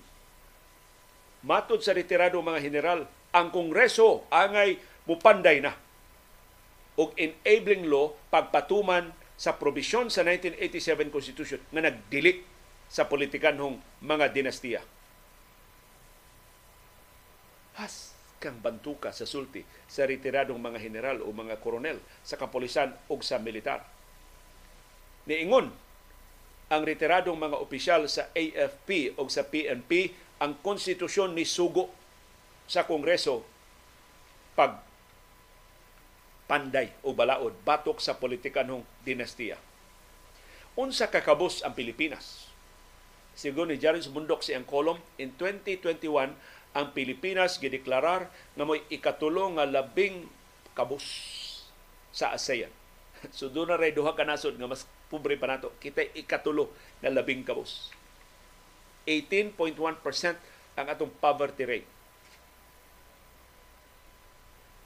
Batok sa 10% nga poverty rate sa atong mga silingan. Super tindaghanang pobre sa Pilipinas ikumparar sa itong mga silingan sa ASEAN. Doon na 17 ka mga retiradong opisyal sa militar o kapulisan nga ni Perma ining ilang manifesto.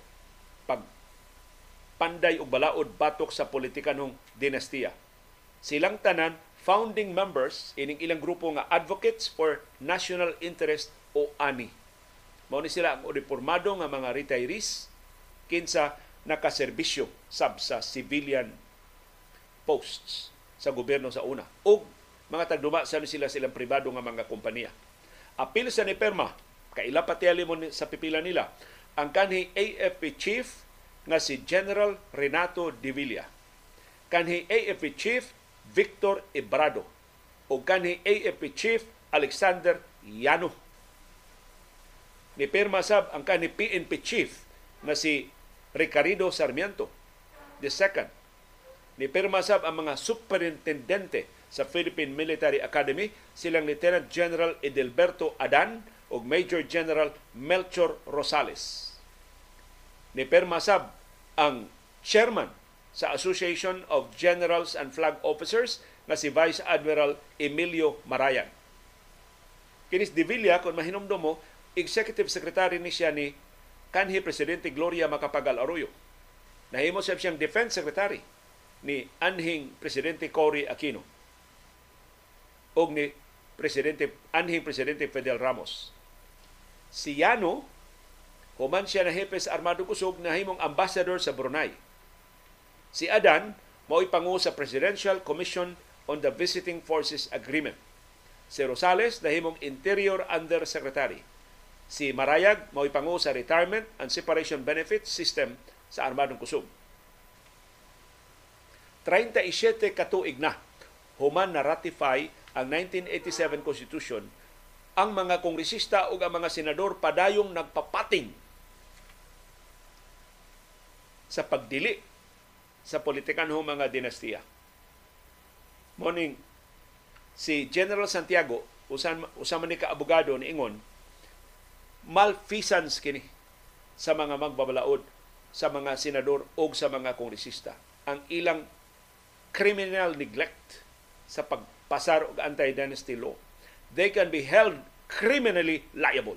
Mahimo silang pasaka ang kasong kriminal. Kay tinuod, kaklaro ani mong sugo sa 1987 Constitution, yet niligid na ang 37 katuig, wa nila tumana. So gisubli sa ani ang Article 2 sa 1987 Constitution, Declaration of Principles and Policies, Section 26, nagkanayon. The state shall guarantee equal access to public service and prohibit political dynasty as may be defined by law. So mao ni nakaapan ini mao provision kinahanglan og enabling law. Pero si anhing senador Miriam Defensor Santiago ni pasaka og balaudnon pagban sa political dynasties gibasura sa Senado. Si kani senador Kiko Pangilinan ni file og balaudnon pagban sa politika ng dinastiya gibasura sa Senado.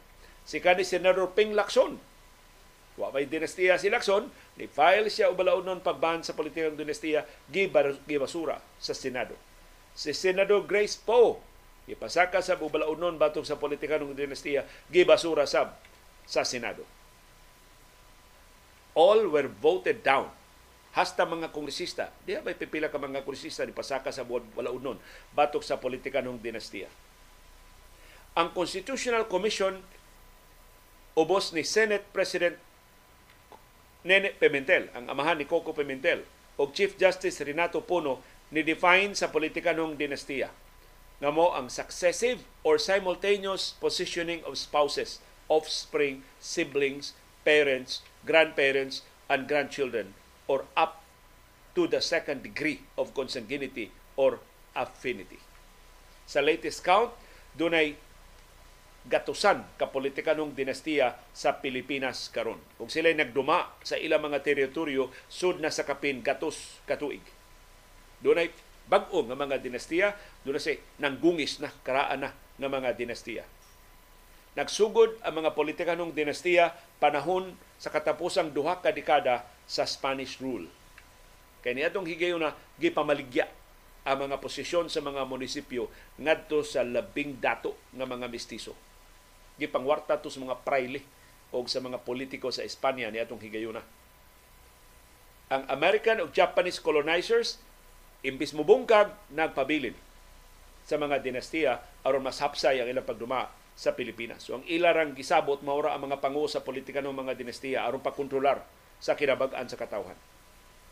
Gitumbok sa ani ang duha ka pagtuon sa Ateneo School of Government nga mo illustrate unsa kadako sa kadaot na mugna sa politika ng mga dinastiya. Ang unang pagtuon nagbutiyag 75% sa mga kongresista 85% sa mga gobernador, 66.67% sa mga mayor, mga sakop sa politika ng dinastiya.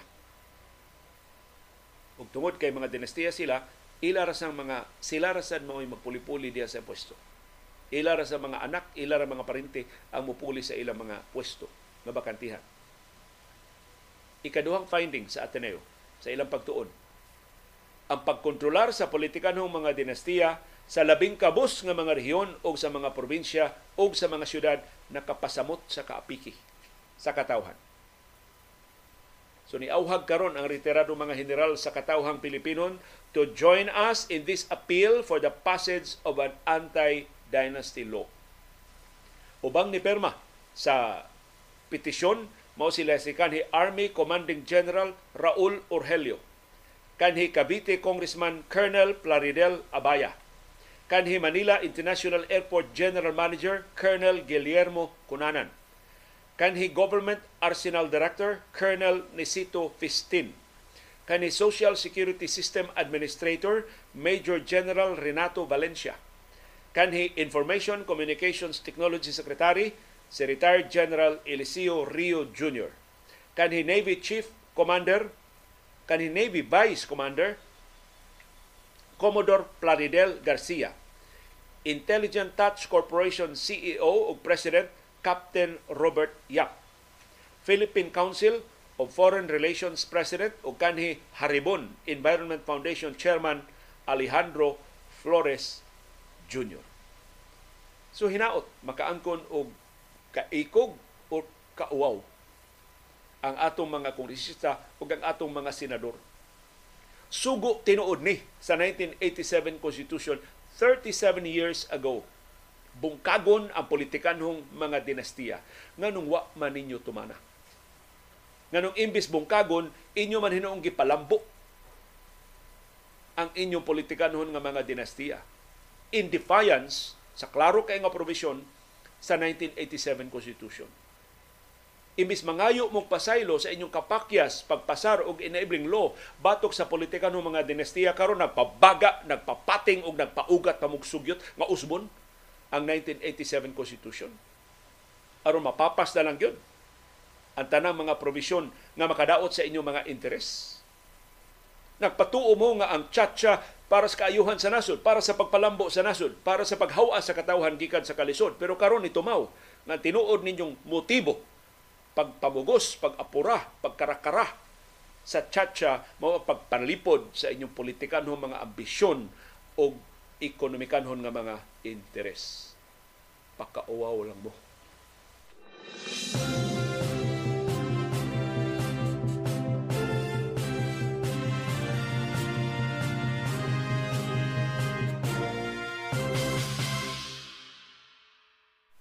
Og niya ang resulta sa mga duwa sa Philippine Basketball Association kagahapon pagtap pagpadayon sa Philippine sa PBA Philippine Cup si Robert Bolick moy nakigduelo ni Arvin Tolentino hilabing ilngiga sa ilang panagsangka sa Inlex o sa Northport o nidaog yun ang Inlex batok sa Northport sa overtime. Sa final score 107-100. Nakadaog ang Inlex sa una nilang duwa sa PBA Philippine Cup sa Smart Araneta Coliseum kagabi. Si Bolik nakapasod og game high nga 31 points para sa Inlex. Si Enoch Valdez ni tampo og 16 points samtang si Sean Anthony dunay 15 points og si Anthony Semerado na say 15 points. Ug ang Road Warriors ni pildi sa Northport bisan pa sa kainit ni Arvin Tolentino. Kay si Tolentino na-explode og 29 points. Unya, nindot sa kayo ang duwa nilang Alin Bolanadi nga dunay 19 points og ni Sabi Lucero nga dunay 13 points og 8 rebounds og William Navarro nga dunay 12 points og 12 rebounds. Samtang sa laing duwa sa PBA Philippine Cup kagahapon, si Juwami Tiongson ni score og 30 puntos ug si Stephen Holt ni puno og 27 puntos ug sila nangu sa tira firma sa pagpildi sa Converge 107-99. Ang tira firma Diep ni paburot pag-ayo sa ilang labaw ni abot silang 24 puntos ang ilang labaw at one time. Si Isaac Go ni puno og 13 points ug 5 ka rebounds samtang si Jello Alolino dunay 10 points ug si JV Gomez de Liano ni puno sa og laing 10 points. Si Alex Stockton mo nangu sa napildi nga Converge doon na siya 18 points. Si Justin Arana doon na siya 18 points. Samtang si Sunny Winston doon na siya 17 points o si Brian Santos doon ay 14 points para sa napildi nga Converge.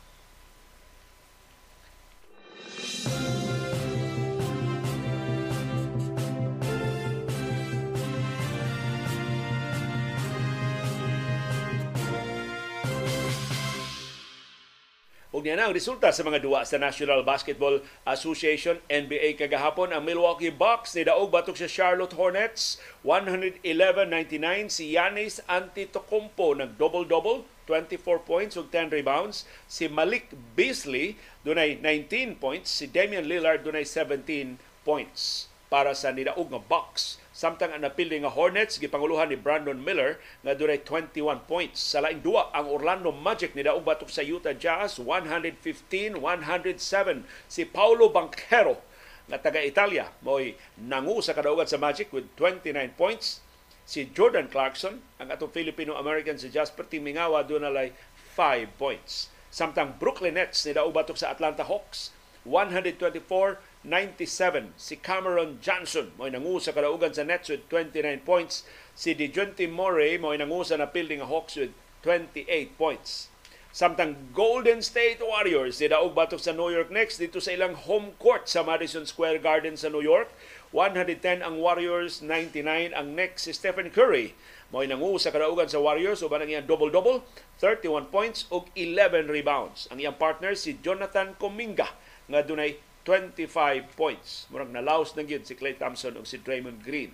Ang nangusa na building nga next mo si Jalen Bronson nga dunay 27 points. Samtang San Antonio Spurs ni pakugang sa Oklahoma City Thunder.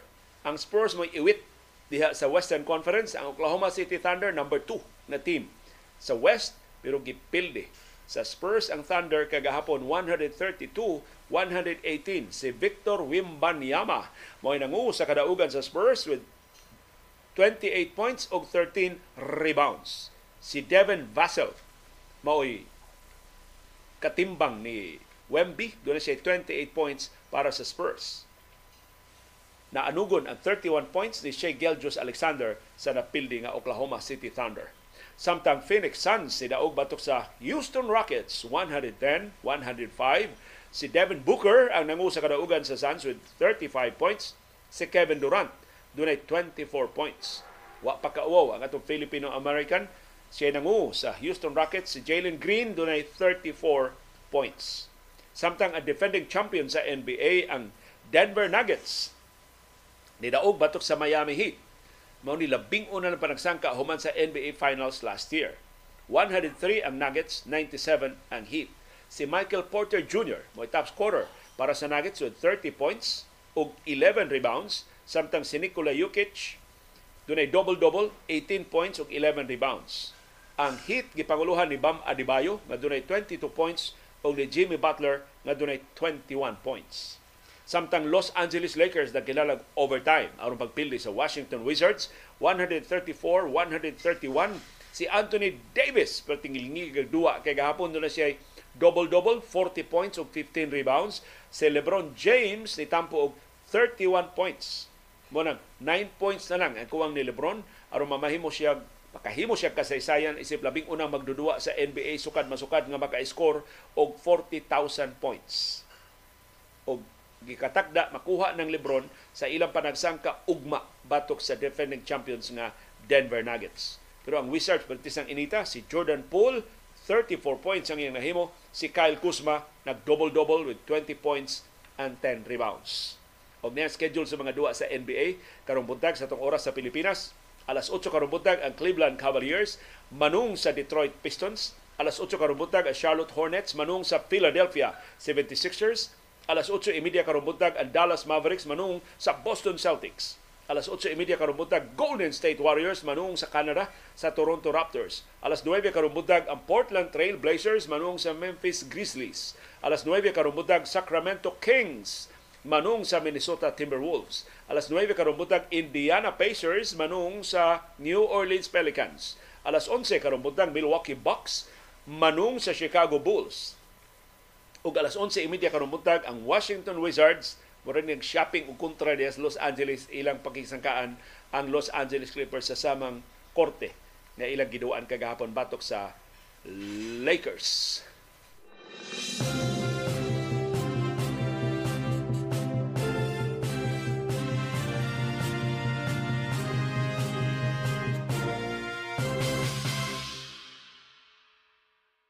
Ug ania ang mga point leaders sa National Basketball Association karon. Si LeBron James doon na 39,991 points. So 9 points na lang siya ug mag 40,000 points na ugma pa ang duwa sa Lakers ug sa Nuggets. Number 2 si Karim Abdul-Jabbar for the longest time si Karim mao title holder sa most points sa NBA Dun, pero di na wala naman siya kadua, di na ni mapun ando na siya 38,387 points. Sa ato pa nalabwa na siya ni LeBron og dulan 2,000 2,000 points. Number 3 si Carl Malone. Number 4 si Kobe Bryant. Number 5 si Michael Jordan. Number 6 si Dirk Nowitzki. Number 7 si Will Chamberlain. Number 8 si Shaquille O'Neal. Number 9 si Kevin Durant. So si Kevin na musaka pa ni, maabsan pa ni niya si Shaq Si Shaquille dunay 28,596, si Kevin Durant dunay 28,342. So kapin 200 points na lang ang kuwang ni Durant. Maapsan na niya si Shaquille O'Neal at number 8. Number 10 si Carmelo Anthony, number 11 si Moses Malone, number 12 si Elvin Hayes, number 13 si Hakim Olajuwon, number 14 si Oscar Robertson, number 15 si Dominic Wilkins, number 16 si Tim Duncan, number 17 si Paul Pierce, number 18 si John Havlicek, number 19 si Kevin Garnett, number 20 si Vince Carter, number 21 si Alex English, number 22 si James Harden. Saka pa ni si James Harden. Ang iyang biya ni Alex English 13 points na lang. So, mahimo na ning 21 si James Harden sa sunod nilang duwa. Number 23 si Reggie Miller. Number 24 si Jerry West. O number 25 si Russell Westbrook. Musaka pa ni si Russell Westbrook kay aktibo pa man siya nga magdudua. So mo ni ang top 25 sa most points sa National Basketball Association NBA history.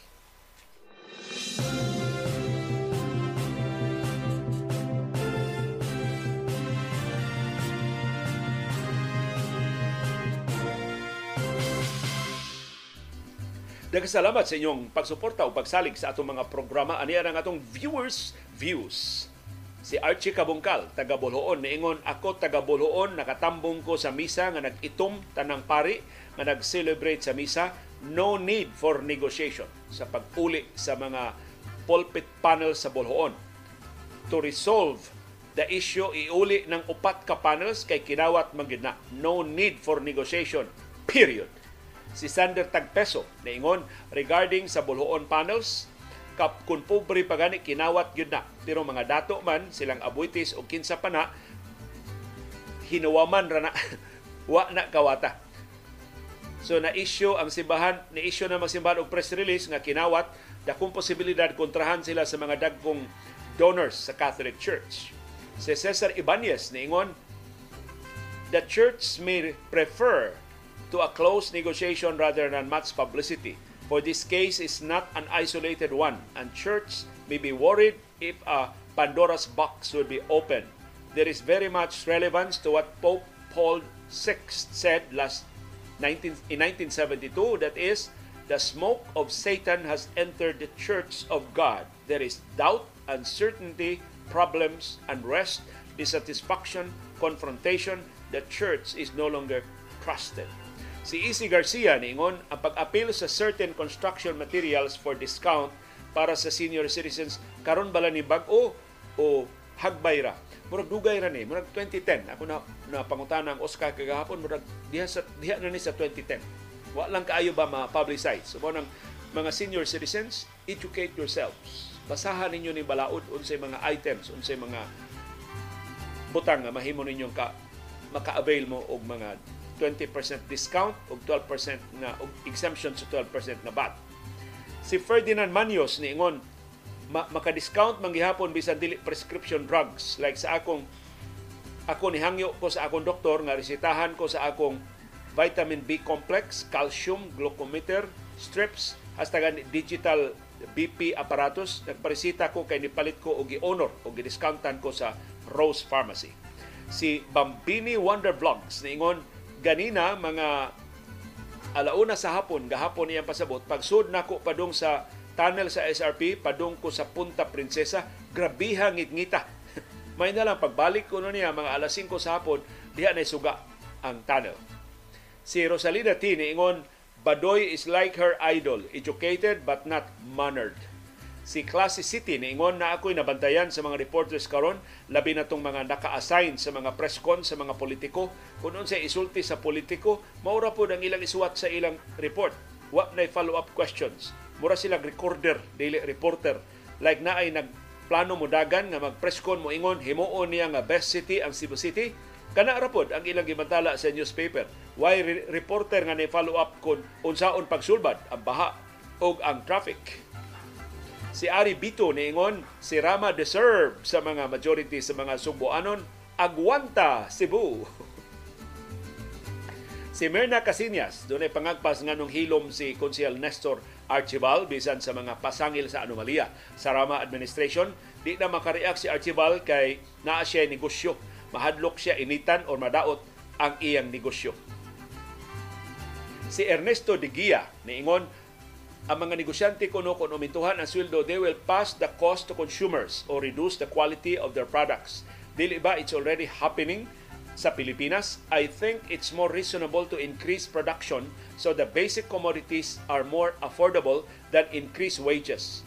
When McDonald's increased their, their wages, they reduced their working force and went to computerized selling in the restaurants and the burger decreased in size or content. Pero si Beckham Cachero so kuwahi upang huna-huna gikan sa Canada, masayon i-increase sa sweldo i-compare sa pag-us-o sa presyo. Kay dili baya tanang suppliers sa needed materials or ingredients nagbase sa Pilipinas. Kung magpa-us-o sa presyo, but ang suppliers gikan sa abroad, dili mo us-os sa ilang presyo, masukamot yun ang mga negosyante.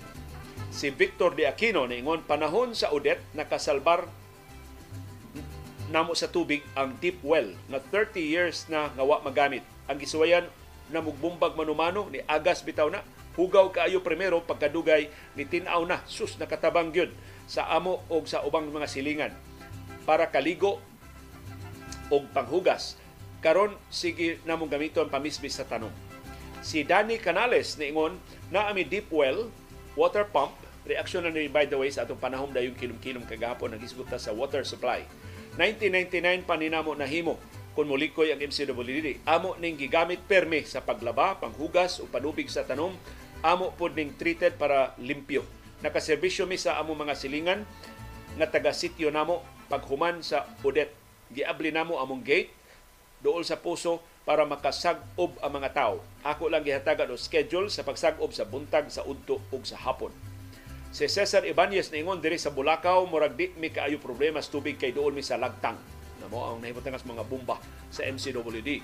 Si Julieta Umpad niingon sa reclamation pa mi, puwerteng mahala sa container sa tubig, tag 5 pesos. Siya ming managsuon, galon among budget sa kaligo bason among buhok diretsog shampoo sabon waswas dayon Sinem sa Seda na assign ko sa Davao, nag boarding house ko pagkapaita sa supply sa tubig kay dili kasaka og dayon maligo mis buntag. First time, first serve basis mao nang sayuhay jog mata kay kon alas 5 pa medyo napay tubig sa second floor. One year agid ko itawon sa Davao kay wa ko kaagwanta. Si Ferdinand Sugatan niingon among source sa tubig diri sa among mga silingan water refilling station sa imnonon og wastewater sa hugas, ligo o laba. Why increase sa presyo pero taas kay linya sa mga maghakot. Si Cynthia Pulvera Green ingon dako kay gamit sa among ang among 20 cm uh, rainwater cistern pagkahuman sa Odette. Giinit namo ang tubig uwan aron magamit sa pagluto. Dali ra na balik ang tubig sa subdivision kay nagtampo-tampo ang mga silingan og gitabangan sa developer ni palit sab og gasolina para sa water pump Subo sa kaayo nga wa ma-explore pag-ayo ang potential sa rainwater harvesting kay makatabang sab sa pagpugong sa baha. Tinuna na may ordinansa unta ang Cebu City Government ambot nga wa gina mapatuman hangtod karon. Si Jojo Alcalen niingon kaniadtong bagyong ruping dito ko sa Cebu Shipyard nag-standby kay naa man mi duha ka dagko kay generator pero why problema sa tubig kay naa ko'y tabay. Pag bagyong Odette gamit kaayo among tabay o ang among kuryente o sa kasimana na balik dayon kay dool ramis poste. Si Stephen Stephen Gisalan niingon dako unta ng tabang na ang Inabanga River para sa supply sa tubig sa Subo pero unless makita sa taga Bohol nga napot sila makuha bugti sa ilang tubig ana jud masukod kun tinuod ba jud ng istorya nga ija-ija og aho-aho. Hindi gina tinuod ha. Bugal-bugal ra gina sa mga bulanon daghan kay mga bulanon mas manggihatagon pa kaysa pipila ka subuanon. Si Beckham Cachero ingon kahadlukan jud ng mga buaya kay daghan ko ng buaya ng Inabanga River sa una. Labi na mga nagtungkaw sa Kapitolyo sa munisipyo, labi na mga buaya nga og mga agila agila, agila dias Mindanao.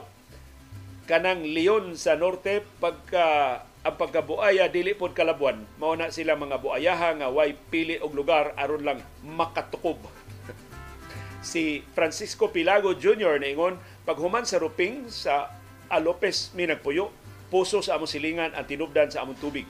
Paghuman po diri sa Udet, sa Buhisan, napod mi nanimuyo, salamat na lang sa among silingan, wa sad magmakuli pag pasa, pagpasagob sa ilang puso. Nagpagawa sila sa ilang monoblock chairs para sa malingkuran sa mga nagpaabot sa ilang turno pagbomba sa puso. Nagtaod pagin sila solar lights para maiwagan ang mga tao nga magabian sa paghakot. Dako kayo migpasalamat sa pamilyang Abelgas sa wa nila pagdao sa ilang tubig sa puso panahon sa kalisod paghuman sa bagyong Odette.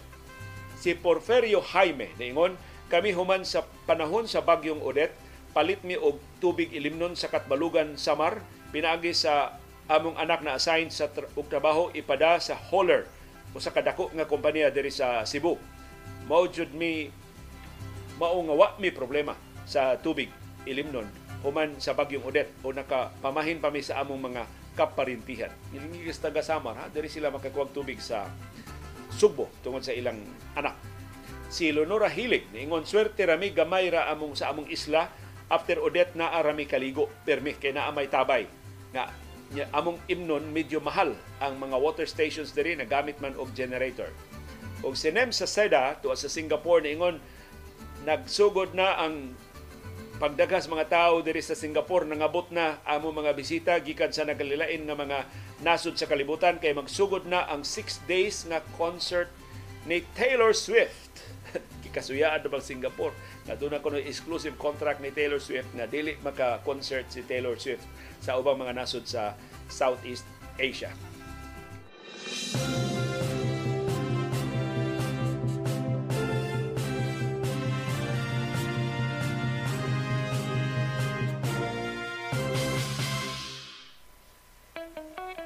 ay daghang matang sa kasayuran.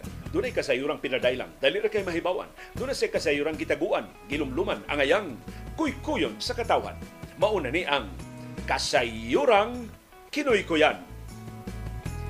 Kining anam-anam na nga pagbakwi sa mga pasangil sa mga Duterte, posible nga ilan ning tinguha aron dili hingpit maapiki ang ilang relasyon uban sa pamilya sa presidente ug makalusot ang arrest warrant sa International Criminal Court o ICC. Munang bisag binuang kaayo nga patalinghugan ang kanhi presidente nagpakauaw na lang gyud sa taman. Iyang gibakwi nga ang presidente iyang gipasanginlan nga bangag ug adik sa cocaine bisag klaro kaayo sa iyang sinultihan iya gibakwi ang iyang hulga sa pagbuwag sa Mindanao gikan sa Republika. Kay gusto no siya nga Pilipinas magpabilin nga magkahiusa. So bisag unsaon na nagtumbling ining pamilyaha aron dili sila ma sud sa bugnaw kayong selda. Ang selda na sa ICC tuwa sa The Hague sa Netherlands. Perting layo ah. Lisod kay pagduaw sa ilang pamilya. Ubay-ubay ra ba ning iyang mga asawa? Pero kung saon pagbakwi sa pasangil nga naluwatan na personal ug sakit kaayo para sa mga hingtungdan. Di, di, di tingali sa mga Duterte kundi sa ilang mga ginsakupan mo nay magngut-ngut dughan na makababag sa hingpit nga panag-uli sa kabubuton sa mga hingtungdan. For example, si Pastor Apollo Kibuloy niluwat og pasangil batok sa mga Marcos sa niaging simana. Ug kini si Kibuloy dili madisown sa mga Duterte kay suod man kaayo ni nila. Ipak ipasangil si Kibuloy nga tighatagan og armas sa amahan og anak sa taga Davao pa sa sa mga tagduma pas Davao ang duha. Mahimo ng gamiton nga ebidensya kay nasulti na atol sa investigasyon sa Senado batok ni Kibuloy ug sa grupo niya. Ug si Duterte nasigig dupa ni Kibuloy hangtod karon. So di niya manigar kining mga pasangil nga giluwatan ni Kibuloy nga medyo talandugon ug makapasakit sa kabubuton.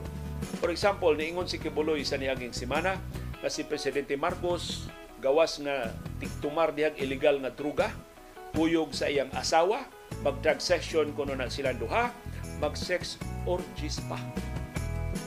Doon na pa'y uban diha ng mga magtiayon mga parisan, maghilawas atubangan sa kadaghanan. Kaya mo man ang orgies nga iyang gi pasabot nga kasayuran. Kung saan man karong pagbakwi kini pasangila aron mauli ang relasyon sa duha ka pamilya o mag-uli lang ni sila temporarily aron mahusay ning krisis sa nasod karon. Pero sa ngadto ngadto magkaunay o mag tinampukay ra gyapon buko-buko kining ilang mga organisasyon. Ang ilang duha ka pamilya o mga ginsakupan nila karon. Nahingpit na gyud ang karambula. So, mo lisod nga ulion kining personal nga mga pasangil nga gisabwag ngadto sa katawhang Pilipinon. Mauwaw ang mga Marcos o mga sakop sa ilang pamilya tungod ini mga pasangil nga giluwatan sa mga Duterte o sa mga alyado nila. Maybe mao ni pagbuot sa atong Ginoo nga di magkayusa kini mga puwersang sungayan aron dili kayo madaot ang interes sa mga Pilipino.